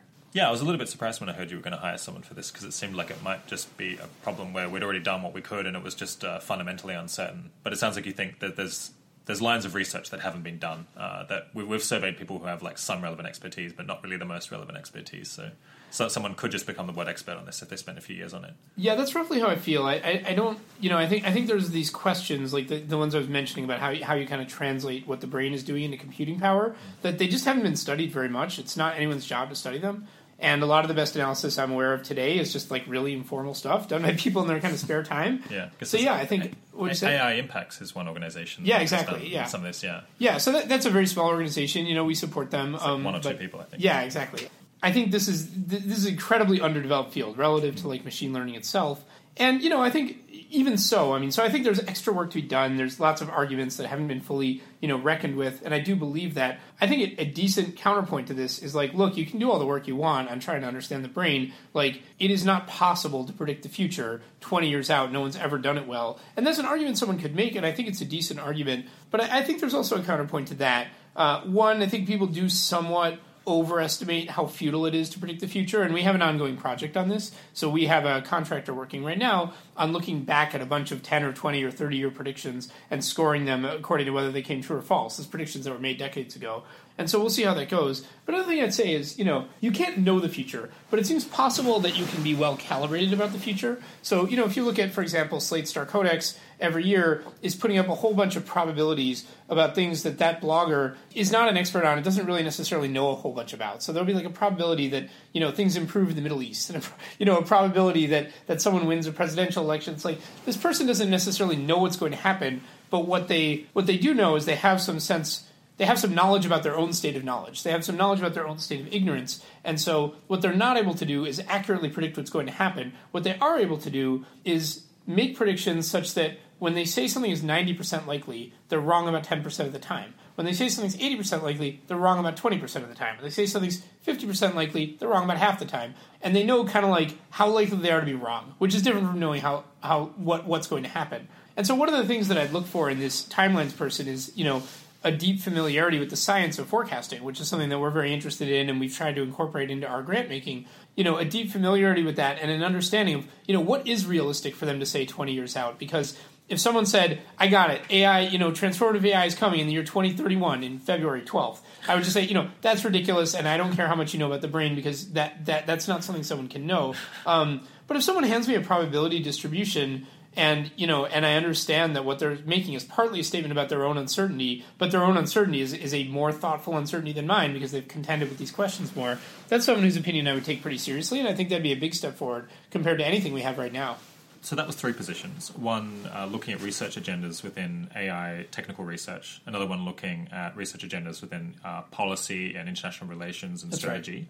Right. Uh, and a third one looking at developing timelines for how, how likely it is that AI will have particular uh, capabilities at particular different dates. Yep. are those jobs going to be advertised uh, in the next uh, couple of weeks or months? I think they'll probably be up when this podcast goes up. Okay, great. So I, th- well, I think they're actually going up tomorrow. Excellent. Okay, yeah. well, I'll, I'll yeah. stick up links to links to those. Cool. So if, if yeah. you're interested in any of those roles, then uh, then take a look. Well, the other thing I would add for these roles is I think uh, you know we put out these roles because if, if we see someone who's like really ready to go in one of these roles, we're going to be very excited and and we can hire them for sure. But p- partly we posted the roles too to give people a sense of you know if you become a generalist at OpenPhil, that's an example of something you know if we don't find someone who's kind of ready to take that role on today, it might be that someone who's a generalist, a research analyst at OpenPhil could be ready for that kind of role, you know, maybe in a couple of years. And so that's that's another, you know, that's another thing is that if these roles sound interesting to you and they sound like something you'd love to do, but you don't feel like you're necessarily like the best qualified per- person for them today, a thing you can definitely do is apply for our generalist research analyst role, which which I imagine we'll talk about later. And it's you know it's it's just an example of the kind of thing you could you could end up growing into if you're a good fit for it.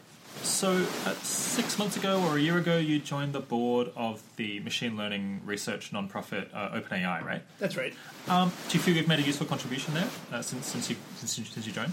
So my you know my general feeling is with OpenAI. First, let me just talk about what what, what that grant is, what we're sure. trying to do with it. Yeah. Um, so OpenAI is a is a nonprofit, essentially AI lab, and it's it, we've made a bunch of grants to AI safety organizations, to you know to Machine Intelligence Research Institute, Future of Humanity Institute. Um, these are organizations dedicated to working on AI safety. OpenAI is something different. OpenAI is you know both working on AI safety and working on advancing the state of the art in AI research. And I think that you know comes with a different profile, and it's you know significantly more expensive kind of undertaking. And I think it also you know there's pros and cons in terms of the ability to contribute to safety.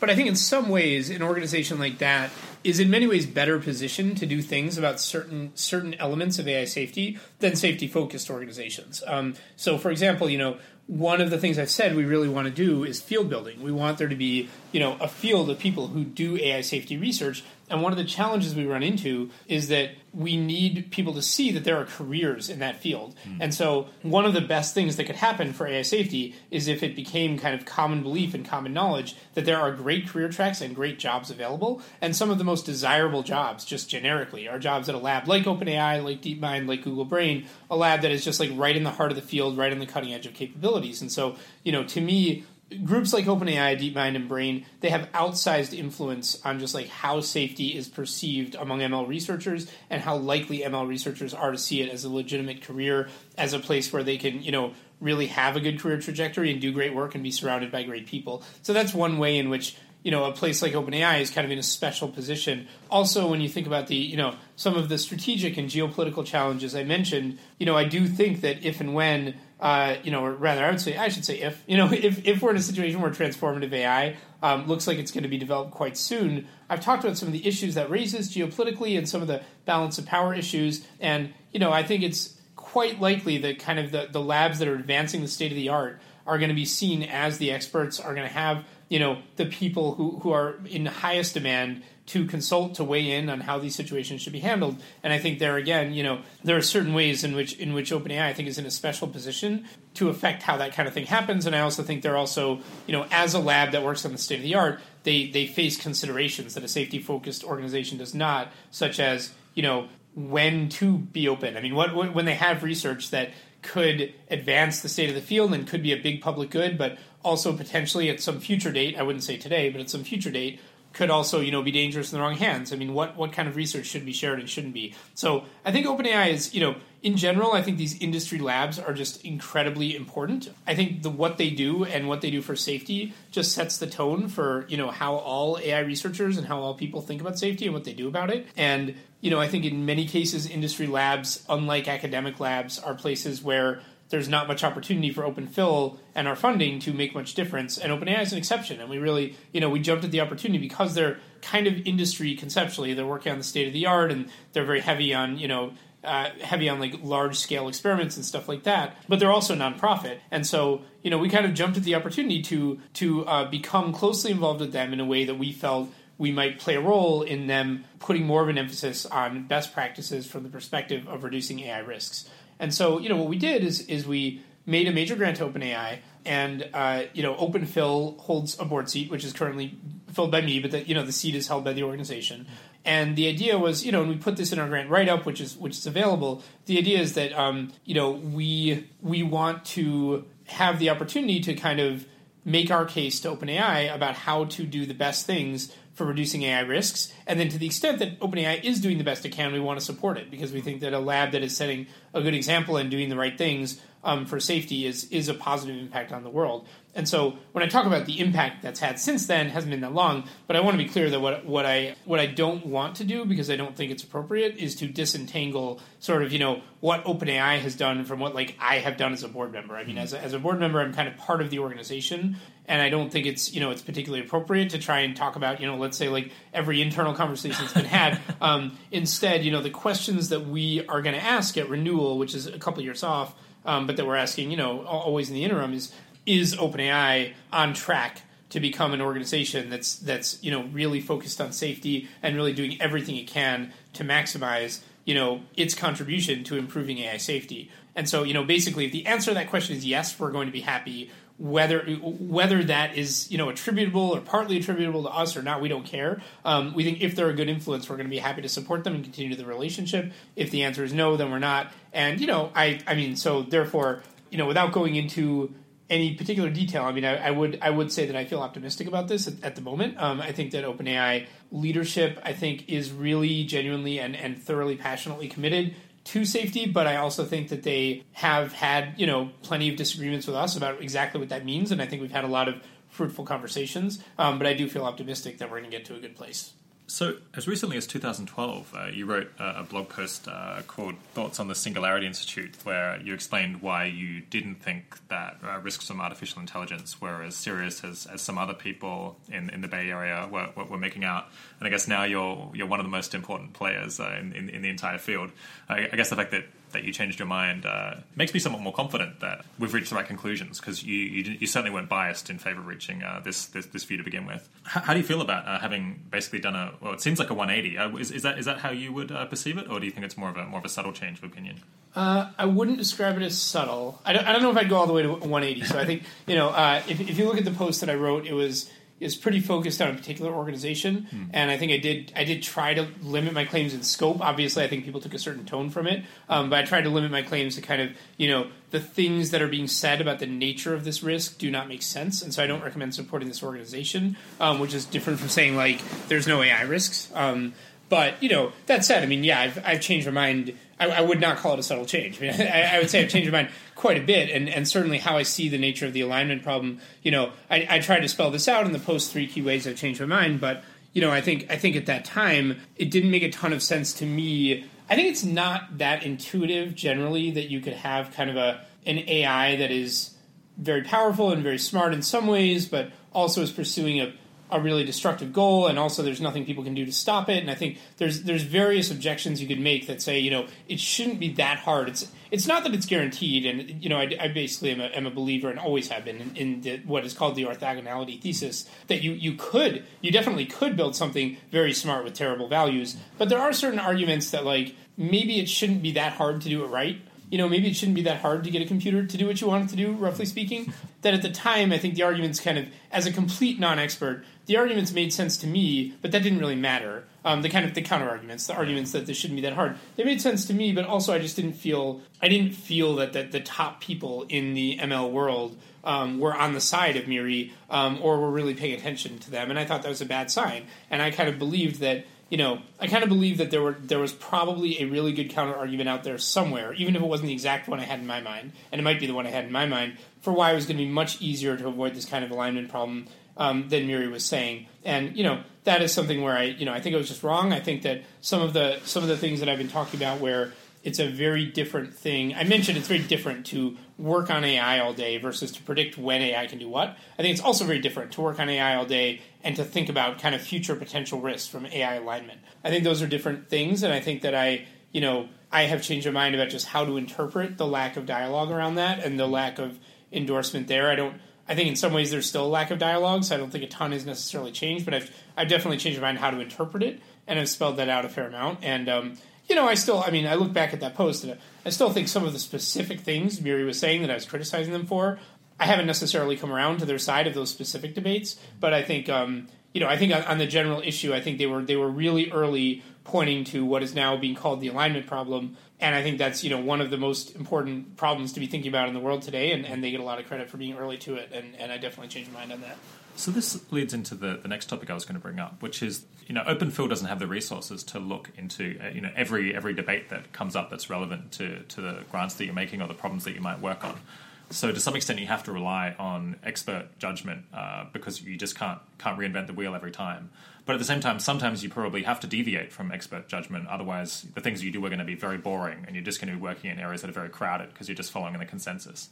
How do you thread that needle of deciding, you know, when to trust the experts and, and, and when not to, and when to kind of make a contrarian bet? Sure. Yeah. So the, the question of you know the question of how to weigh expert consensus and, and all the all the rest of the considerations is definitely one that we struggle with. I mean, I, I, think in general, you know, OpenPhil wants to be set up to do unconventional, risky things that go against consensus. Um, you know, a lot of the biggest hits I think are going to be when you know when maybe a small set of experts who are looking at something in an unusual way have an insight, and a lot of times just because of the way the world is, a lot of people will be resistant to that, and it won't necessarily go over that well, and it might be you know several decades that that people actually decide the original contrarians are right, and we want to be able to make bets like that, and so you know that is how we've kind of tried to set ourselves up as far as OpenPhil's philosophy goes, the right time to be contrarian is when when you're sort of the expert who is making the most sense to you is a contrarian. And so I think a you know a bad time to be contrarian is when all the experts say X and it seems to you like not X, but all the experts are saying X and you don't know and it's like every single one of them knows more than you do and you, you don't know anyone who like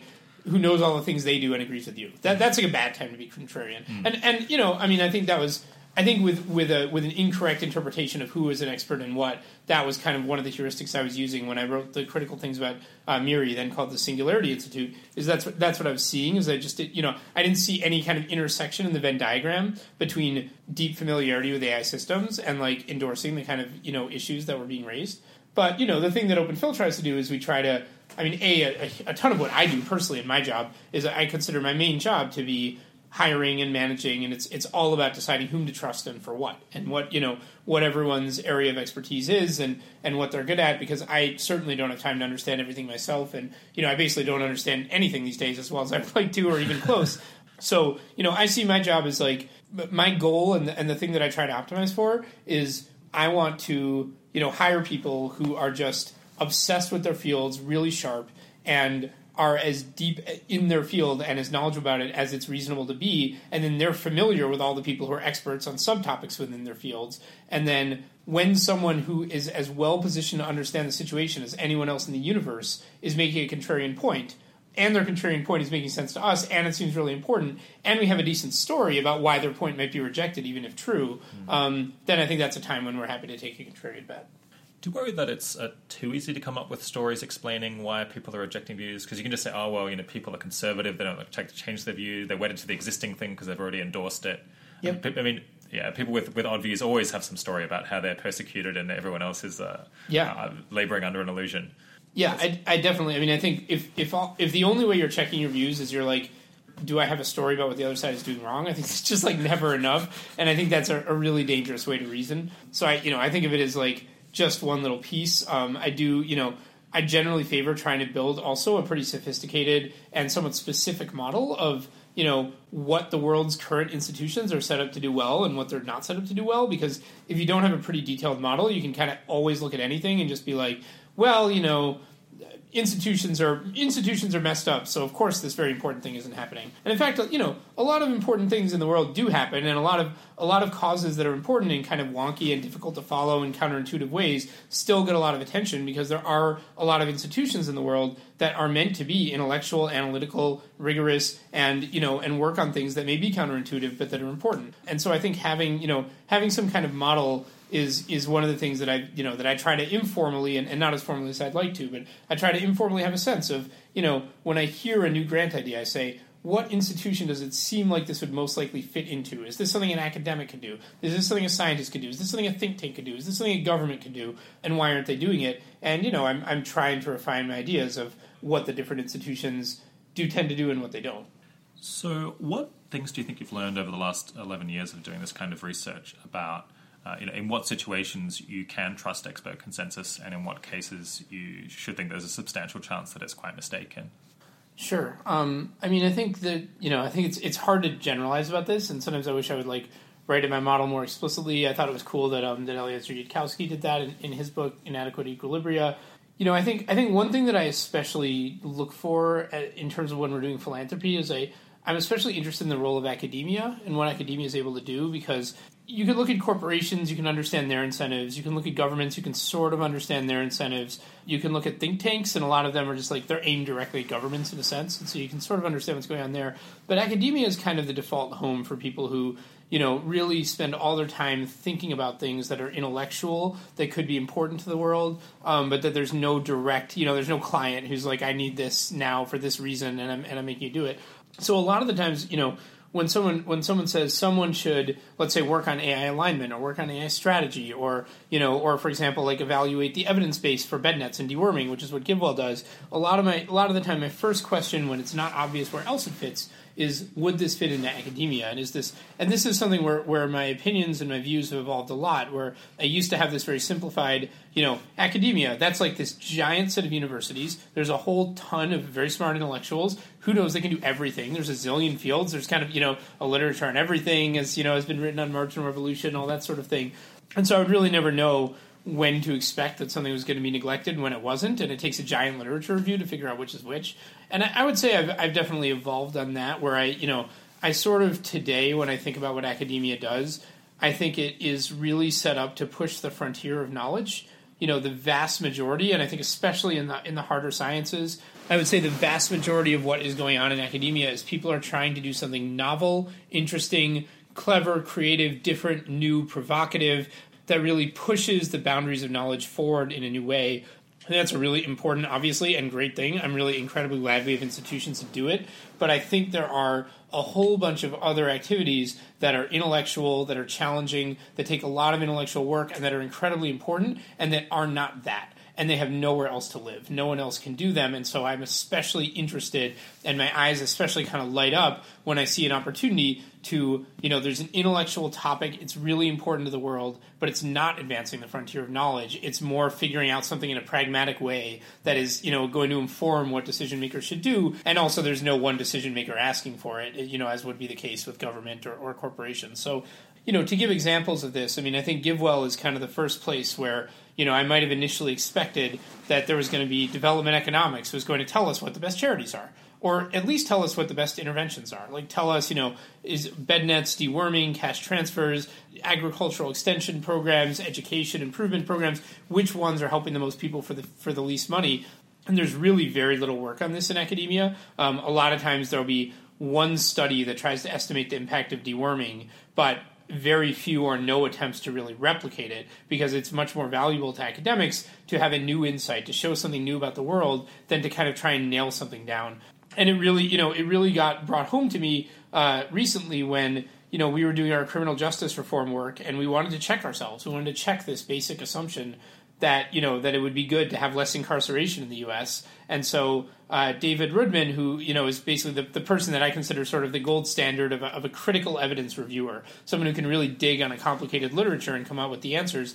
He did what I think was a really wonderful and really fascinating paper, which is up on our website, where he looked for all the studies on the relationship between incarceration and crime and you know what happens. If you cut incarceration do you expect crime to rise to fall to stay the same? And he really he picked them apart and what happened is he found a lot of the best most prestigious studies and about half of them he found like fatal flaws in when he just tried to you know replicate them or, or redo their conclusions. And so when he put it all together he ended up with a different conclusion from what you would get if you just read the abstracts. And it was a completely novel piece of work that kind of reviewed this whole evidence base at a level of thoroughness that had never been done before, came out with a conclusion that was different from what you naively would have thought, which, you know, kind of concluded his best estimate is that uh, at current margins we could cut incarceration and there'd be no expected impact on crime.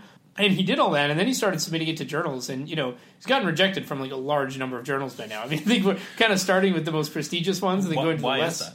Well, because because his paper, it's it's really I think it's incredibly well done. It's incredibly important, but there's nothing in some sense, in some kind of academic taste sense, there's nothing new in there. Like he took a bunch of studies, he kind of redid them, he found that they broke. You know, he found that like he found new issues with them, and, and he found new conclusions. And from a policymaker or a philanthropist perspective, all very interesting stuff. But did we really find a new method for asserting causality? Did we really find a new insight about how the mind of a you know how the mind of a of a of, of a you know a perpetrator works? No, we didn't. We didn't learn it. We didn't advance the frontiers of knowledge. We pulled together a bunch of knowledge that we already had, and we synthesized it. And I think that's a common you know that's a common theme is that I think our academic institutions were set up a while ago, and they were set up in a time when it seemed like the most valuable thing to do was just to search for the next big insight. And these days, we've they've been around for a while. We've we've got a lot of insights. We've got a lot of insights sitting around. We've got a lot of studies.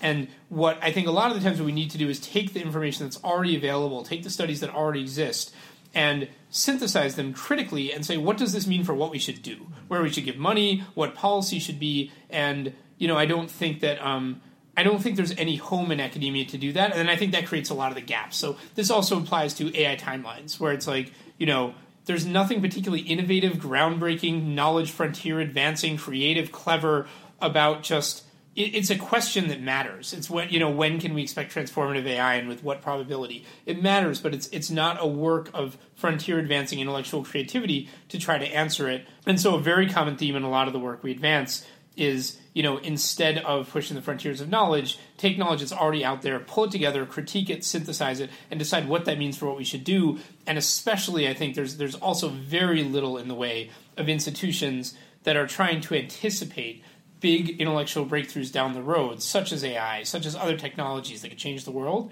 and think about how they could make the world better or worse and what we can do to prepare for them. And I think, you know, historically, when academia was set up, we were kind of in a world where it was it was really hard to predict what the next scientific breakthrough was going to be, and it was really going to hard to predict how it would affect the world. But it usually turned out pretty well. And I think for various reasons, the scientific landscape may be changing now, where it's I think in some ways there are arguments it's getting easier to see where things are headed. We know more about science. We know more about the ground rules. We know more about what cannot be done, and we know more about what probably eventually can be done. And I think it's it's somewhat of a happy coincidence so far that most breakthroughs have been good. And so to say, I see a breakthrough on the horizon, is that good or bad? How can we prepare for it? That's another thing academia is really not set up to do. Academia is set up to get the breakthrough. And so, you know, that that is a question I ask myself a lot is here's here's an intellectual activity, why can't it be done in academia? But these days my answer is, you know, if it's if it's really primarily of interest to a very cosmopolitan philanthropist trying to help the whole future, um, and there's no one client, and it's not frontier advancing, then then I think that that does make it pretty plausible to me that there's no one doing it, and and we would love to you know change that at least somewhat by funding what we think is the most important work. Something that doesn't quite fit with that is that you do see a lot of kind of practical psychology and nutrition papers that are trying to answer, you know, questions that the public have, usually done very poorly, and and you can't really trust the answers. Yeah. But it's things like, you know, does chocolate prevent cancer, or some some nonsense, a small sample paper like that. Sure. That seems kind of like it's not it's not pushing forward methodology. It's just doing an application. Uh, how, how does that fit into this model? Well, I mean, first off, it's a generalization, so I'm not, I'm not going to say it's everything. But I, I will also say that stuff is very low prestige, um, and I think it, it tends. So first off, I mean, a that that work, you know, it's it's not the hot thing to work on, um, and for that reason, I think correlated with that, you see a lot of just like work that isn't.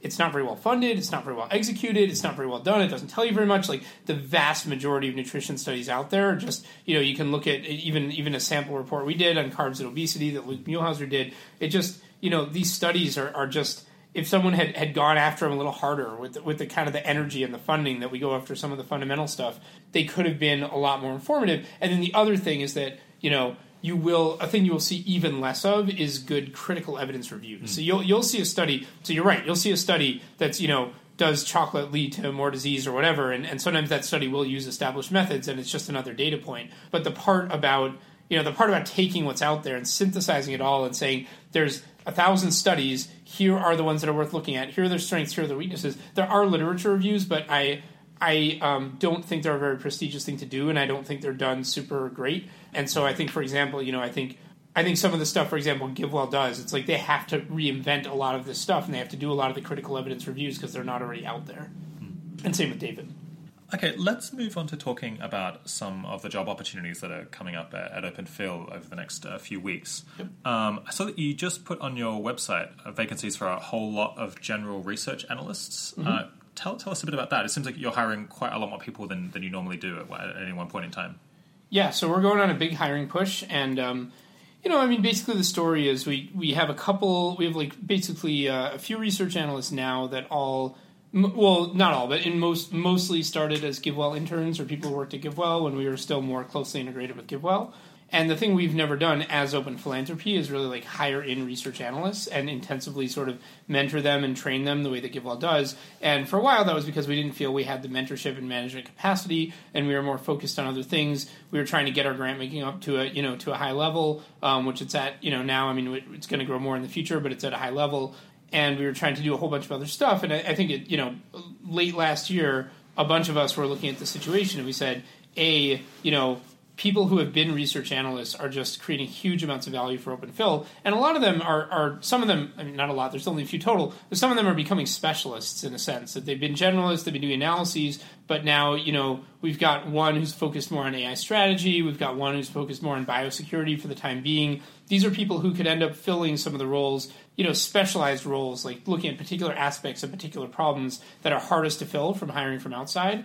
And then as those people specialize, we don't have shrinking generalist needs, we have growing generalist needs because we've got this giant, daunting project of how much money goes into each cause, which we talked about, and how do we prioritize between different causes. And we think there's going to be just a ton of work to do there. Some of it philosophical, like, you know, these questions of how to think about long termism and how to weigh it. Most of it, I would say, empirical. Um, just trying to imagine, you know, what would it look like to put money behind different worldviews? What causes would that put us in? What would be the cost effectiveness of them? What would be the downsides and upsides of being in those causes?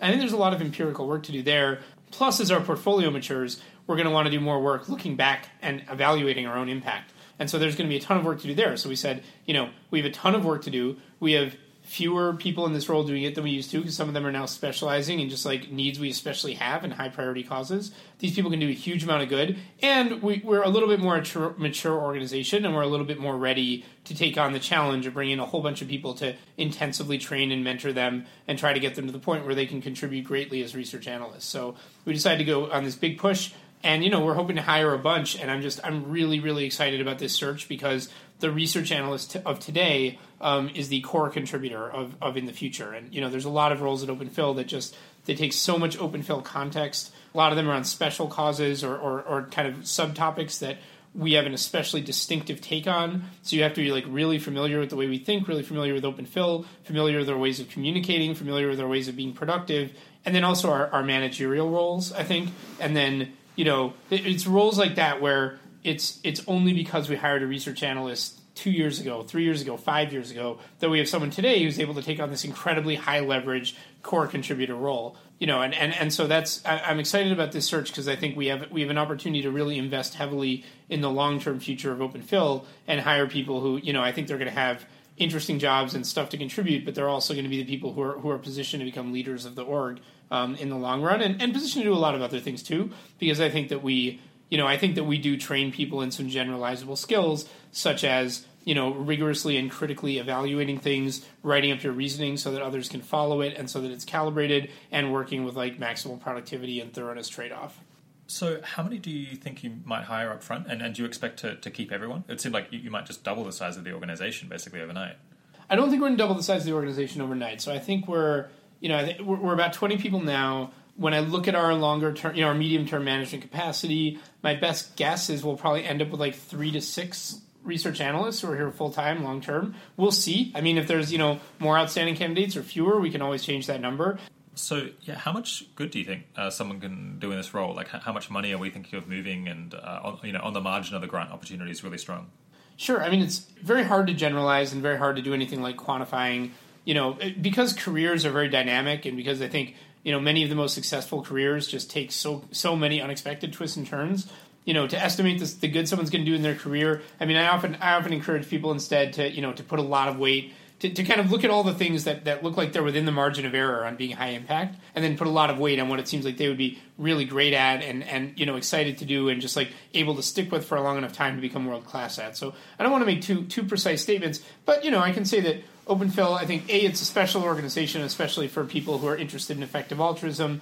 I don't think there's any funder of remotely comparable size or any advisor to comparably sized funders that you know has this value of doing the most good possible in this very analytical, determined way um, that we do. And so, if you're passionate about effective altruism, or you're passionate about some of the specific causes, like the long-termist causes, like the farm animal welfare, like you know, and, including potential risks from advanced AI, I think this is one of the places where you can have the most impact.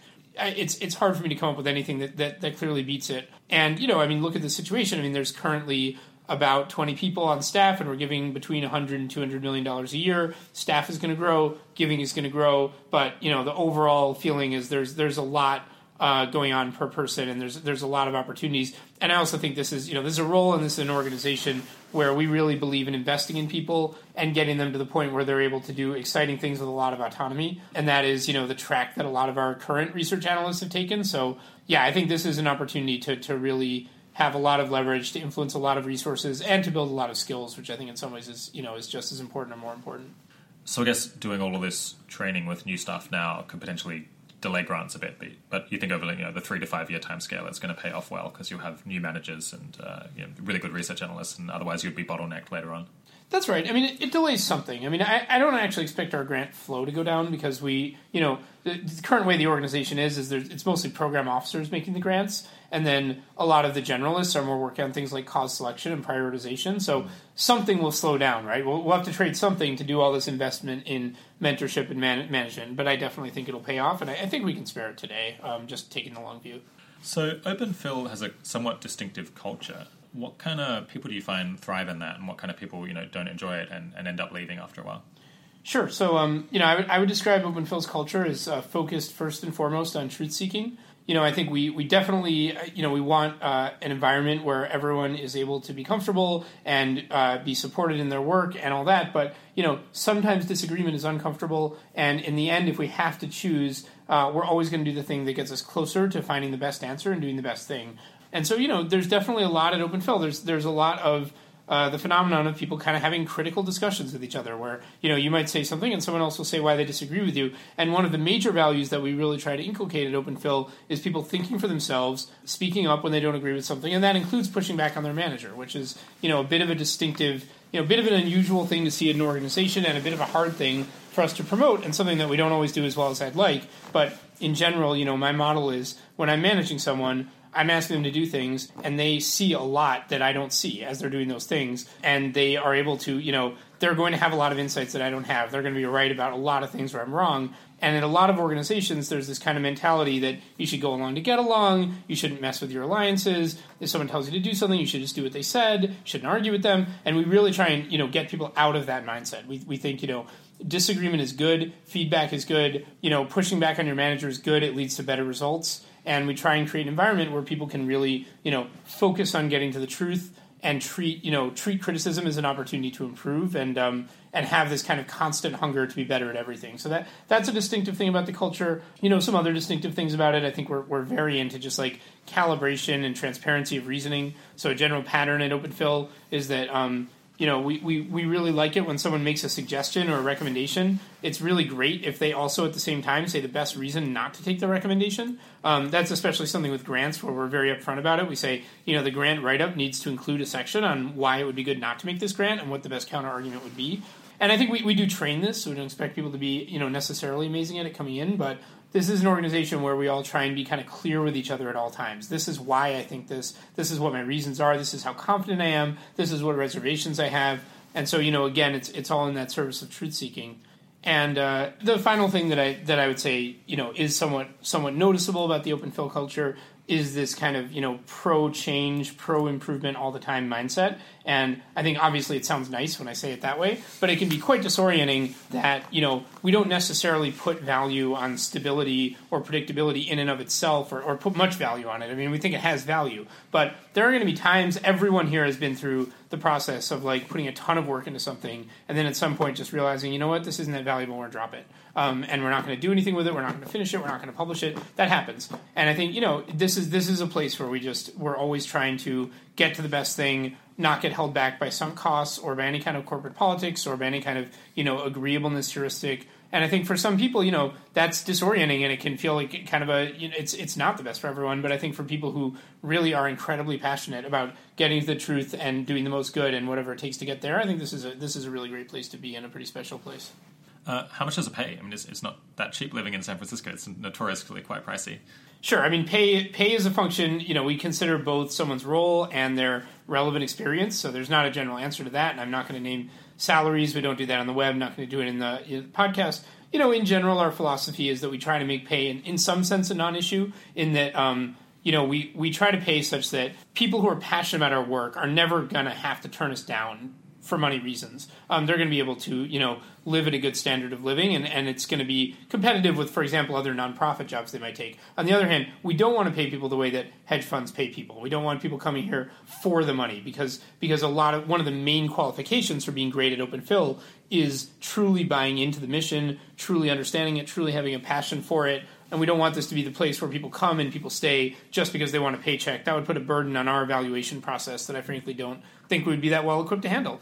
So you know, I, I would say that this is this is not a job. You, you, shouldn't take this job if your main priority in life is money. Everyone here could could make more if they went somewhere else uh, for profit. But uh, I also don't think money is going to be a reason not to take it if you're excited about the work. Maybe could you describe a bit what the work is actually like on a, on a day to day basis? Yep. Well, it obviously varies by the role, but some of the main things that I anticipate some of the new hires doing as they come in, and I'll focus on the research analyst because it's kind of the most the, the, generalist one for now you know, I think uh, there's cause prioritization. So, and then there's uh, related to cause prioritization. There's kind of literature reviews. So this would be kind of, you know, we want to know, uh, let's say, how good cage-free systems are for chickens as opposed to battery cage systems, which is something we put out a write-up on. Or we want to know how much money we could spend on a certain cause and how, how cost effective that would be, how much good we would expect it to do per dollar. And these are matters of just empirical investigation, finding the literature, finding the best papers, being critical, finding the weaknesses in the papers, finding the reservations, and then creating a you know a write up where everyone can see what conclusion you're reaching, why, and what the major weaknesses in it are another you know core function of open philanthropy people is grant investigation. So that would be you know there's a grant we're thinking about making. You talk to the organization you ask them you know the questions that we need to ask them and you try and write up the case for and against the grant. So you know a lot of it it's it tends to be pretty analytical work. It tends to be desk work I, I, think one of the weaknesses of this job it's it doesn't always isn't always the most satisfying from the perspective of having like a lot of camaraderie because we do a lot of different projects that are all kind of independent of each other because we're kind of money heavy and you know have a lot of money per per um, time in, in some sense. And so we're we're often trying to have like not too many people working on exactly on one given thing. So I think that can be a downside, although I think possibly the new research analysts, especially if a lot of them are working on cause prioritization, may have more interaction and collaboration and, and discussion. But there's, yeah, generally a lot of work where we're, we're trying to reach conclusion, we're trying to do it in a very analytical, thorough way where you're balancing, you know, you're balancing efficiency and thoroughness and you're coming out with a product that people can understand why you're saying what you're saying it, it could be a great intellectual development uh, process for people who, who want to be able to do that kind of thing. I think we have experience with it and are ready to train people for it, and obviously not for everyone. What kind of career capital are people building and what kind of career progression is there, both, both if they stay with OpenPhil and if they potentially leave after a couple of years? Sure. So in terms of career capital, I mean, I think right off the bat, I mean, we're just we're going to be investing in people, and I think we're going to be, you know, some of the main skills we're going to be teaching are how to critically assess evidence, how to find the weaknesses in it, how to reach a conclusion when there's a lot of confusing information and a lot of people trying to sell different conclusions in different ways, how to cut to the bottom of it, so you're not just reading abstracts, you're not just listening to what experts think, but you're looking at you know what their evidence is and, and how they're coming to that conclusion. And you, maybe you're also using a bit of best practices from the science of forecasting. Um, so i think people are going to be learning to do that. They're going to be learning to communicate in an efficient and like thorough calibrated way they're going to be learning to gather information efficiently and to get projects done and so i think you know right right there those are really good general skills that i think for a lot of the things that need to be done and for a lot of things that effective altruists want to do are really useful and then, you know, over time, I think there's all kinds of ways people can grow. So we really try here to always have everyone doing, you know, things that stretch them, th- things that challenge them. Lots of people have, have moved up quite rapidly and quite dramatically here over the long run. You know, the upside within the organization is is pretty unlimited. I mean, you know, you could you could end up uh, running the place. It's it's just a matter of you know what you end up being good at and and what fits you. Certainly, some of the longer term roles you could end up as a program officer or a grant investigator. So some cause or some sub cause that we are having trouble hiring for from the outside, or that we think is just especially important, or or something else, or you're a really good fit for it, you know, you might end up being kind of in the program officer role where you're responsible for tens of millions of dollars a year or maybe more of grant making to accomplish some objective. And you're really the point person on that and you're really running that show, definitely subject to oversight at the 50 40 10 rule that I described. It could lead to other things too. So, you know, I mentioned the AI roles, spending your life on timelines and when AI can do what, spending your life on AI strategy and handling the geopolitics, spending your life on AI technical agendas and what the most promising ones are. I think those all have strong elements of this kind of OpenPhil research analyst role. I mean, you know, being able to sort through a lot of claims and a lot of confusing information, make sense of it all, and then write down your reasons and have those reasons be vetted and do it all efficiently, you know, that's what you need to do. And I think those are some of the most important roles out there. We're trying to hire for them, but I could also imagine people specializing in AI strategy at other places, um, think tanks, FHI. I can imagine people specializing in AI timelines and AI technical agenda evaluation other places. So there's all kinds of places this could lead, and you know I think it's I think it's a great place to come to to just develop a bunch of skills and be part of a very high impact organization. For these roles, are you, are you expected to hire recent graduates or people who've already been in the workforce for a couple of years? Uh, really both. So we're you know we don't have a really strong take on, on what career stage is appropriate here. We're going to see who applies. I, I would basically encourage anyone if this sounds exciting, you should apply. So th- that's the uh, generalist uh, research um, analyst. But uh, so there are a couple of other uh, roles you were hiring for, which is a grants associate, uh, an operations associate, and a, and a, general counsel. Do you just want to describe those ones as well?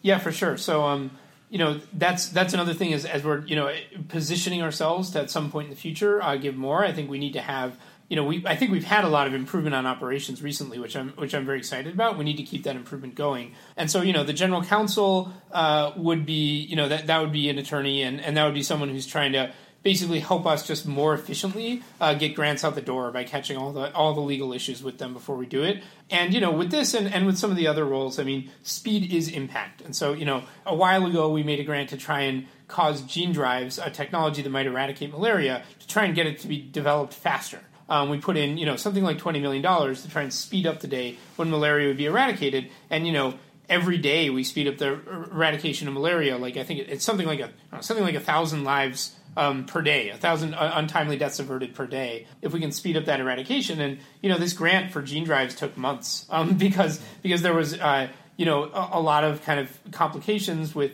universities and with uh, you know with, with various issues, and so speed is impact and um, you know, general counsel can help us speed things up, and then grants management associates can help us speed things up and, and also just you know give our grantees a better experience and empower them more. And so you know one of the things we want to be is we want to be an organization that not only makes great grant decisions but is a great partner. And when we support someone we're making life easy for them. We're getting them the money quickly. We're getting them the money in a way that works for them. And then they're able to go out and do great things. And so those are just examples of what you know we're trying to strengthen and, and make our operations much more robust. And we're you know also one, of the ones you didn't mention but we're looking also for a director of operations. So it's it's kind of an organization wide push that we we want to be able to do more things operationally want to be able to make you know faster more supportive grants we want to do a better job kind of constantly assessing ourselves and uh, understanding what the grantee experience of us is, and there's a whole bunch of other needs that we have that you know that I won't go into here, but that could speed our impact as an organization.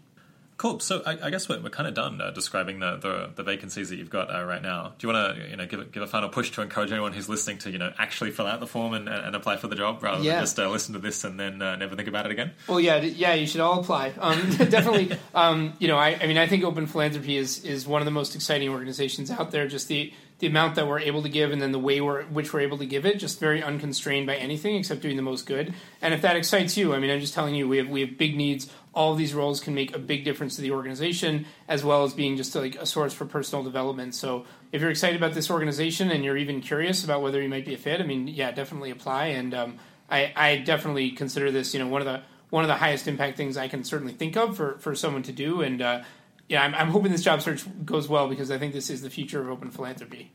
All right. So, um, as a final topic, I uh, I heard a couple of months ago that you went to an academic conference about about you about utopias. Is that, is that right? Was was this for work or just just more for fun? This was for fun. Um, this was just to try something different. So um, I, you know, I, I've just been kind of idly curious about about whether there's much good writing out there on just you know the, the topic of utopia and um, you know I, I generally I, I know I'm familiar with some of the literature and it's kind of an interesting topic to me because um, because it's it's very hard to describe utopia that sounds appealing. Um, and I, you know, I think it somewhat somewhat relates to some of the you know discussions about long termism when you think about you know how good could the future be. Sometimes the conversation gets kind of awkward because you're like, well, the future could be so good, but then as soon as you start to like really concretely visualize, it's like hard to visualize a very specific world that won't like bother at least bother a lot of people that you're talking to, or people have objections to it. And in fact, I have the impression people used to write more utopias and now they write more dystopias. And so I've just been kind of curious about this, and I was, I was Googling around and trying to think, you know, does anyone write about this topic and why it's difficult? And the only thing I was able to find was this, um, this Society for Utopian Studies that was having its annual conference. So I really wanted to go there and check it out, and to go, I had to submit a paper. So I, um, what I did was I, I kind of took a bunch of classic literary utopias and I ran them through basically mechanical Turk surveys using uh, using some of Spencer Greenberg's technologies to you know to ask people on the internet just here's a utopia how does it sound does it sound good does it sound bad and you know this this to my knowledge is is the first time that someone has kind of tried to empirically analyze how people feel about different descriptions of kind of a of an ideal world, kind of knowing going in that none of them were going to do that great, and really none of them did. And I'm curious about why that is and, and find it interesting. And so, you know, I put this together, and then I went to the conference, and you know, I, I thought the whole thing was a very interesting experience. I mean, it turns out that the the conference was mostly focused on literary criticism, uh, using utopian lens on literature, which wasn't totally obvious to me before I showed up. And I think somewhat, you know, it further kind of drives home that there there doesn't seem to be a lot of interest today in people spelling out what a really good future would look like, what a really good future would look like in the long run. And I think it's just interesting. I, I, don't know if there's if it's always been this way, but it seems like a not a very lively topic these days, and it just makes me kind of curious. Did the uh, academics at this conference find your presence somewhat amusing, given that you don't know anything particular about literature? I don't imagine you're not an academic, and you were bringing them a survey from the internet about utopias. Yeah, you, pretty much hit the nail on the head. Um, you know, I think I think some of them thought, "Boy, this is really different. This is really Yeah. interesting," and some of them were like, "What are you, what are What you are you doing, doing here?" here? Yeah, so, yeah, that that kind of happened for sure. So uh, you said none of the utopias performed particularly well. Uh, what were the what were the general trends? Were there, were there, any, Yeah. were there any utopias that people uh, disliked less than others? Yeah, it, I was actually pretty surprised by how it all went down because um, first off, I did some some analysis on the survey takers to see their political affiliations, and they were very heavily skewed to the left. And so, you know, it was I I think Hillary Clinton would have won an election with with this population by you know fifty or sixty points or something like that. And so, you know, I, I tried to write different utopias that would appeal to different political orientations. I kind of had this theory it might break down that way. So I wrote, you know, one that was kind of trying to sound very libertarian and was like all about freedom and anyone can buy anything, sell anything, do anything. And then I wrote another one that was about how this kind of very wise and just government kind of tries to take care of everyone um, and ask people to rate that. And then you know I had I had some kind of things that were that were supposed to appeal to conservatives as well. And then it just turned out that the freedom ones just just did the best. They and the government ones just did the worst. Um, Even with this very left leaning population. And I think that I think that's somewhat. I, I wasn't really didn't really understand why that had happened. It could have been a function of the way I wrote it, although I them I don't really think it was that.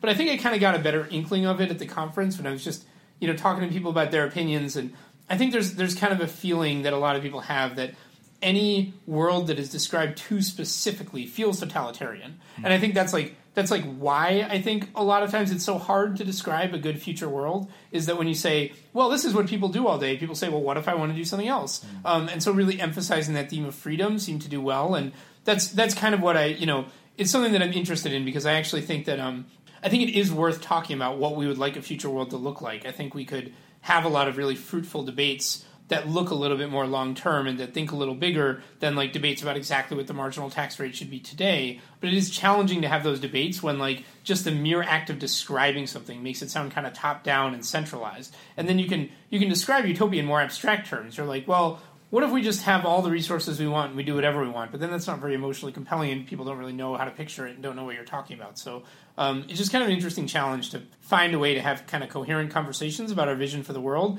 that don't sound kind of like totalitarian and over controlling. And, and that was something, yeah, I did I did learn some of that from the survey. Also, I mean, this is less surprising, but you know, none of the none of the utopias from literature or the ones I made up, none of them scored all that well.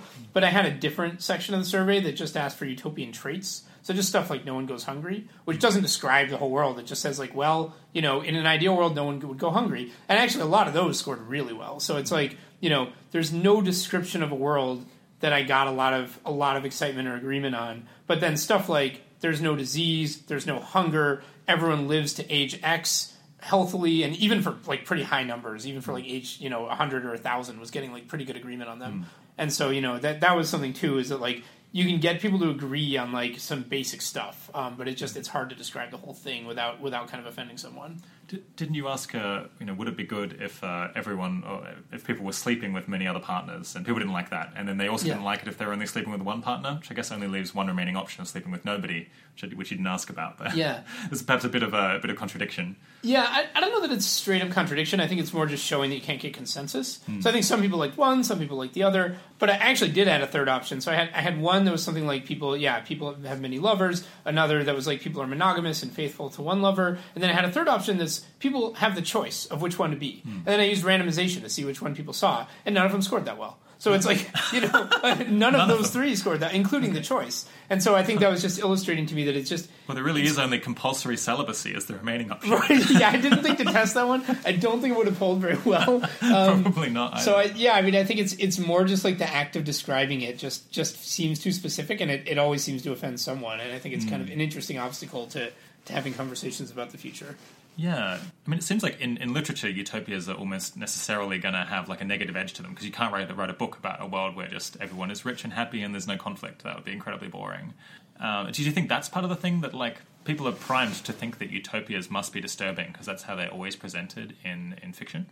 Uh, that's more of a modern thing. I mean, I think there are definitely literary utopias. I mean, there are definitely books that just you know, looking backward, Edward Bellamy is just trying to it's really it's like the plot is this guy I forget I think there's some time travel involved and he's he's you know walking around this world and everyone's just explaining how wonderful it is. Okay, um, and they don't like kill everyone at forty or something like that. There's yeah, no, no there's, there's, nothing to it, and and it, it it doesn't sound today like the kind of novel that would sell very well. It was very successful at the time. People were like starting societies that were based on the ideals of this novel. So hmm. it's not like there's no precedent for utopian literature that is successful and that people like. I mean, it does sound kind of boring to me, but um, yeah, it's not it's not really inherent to the situation, so I don't really know what it is.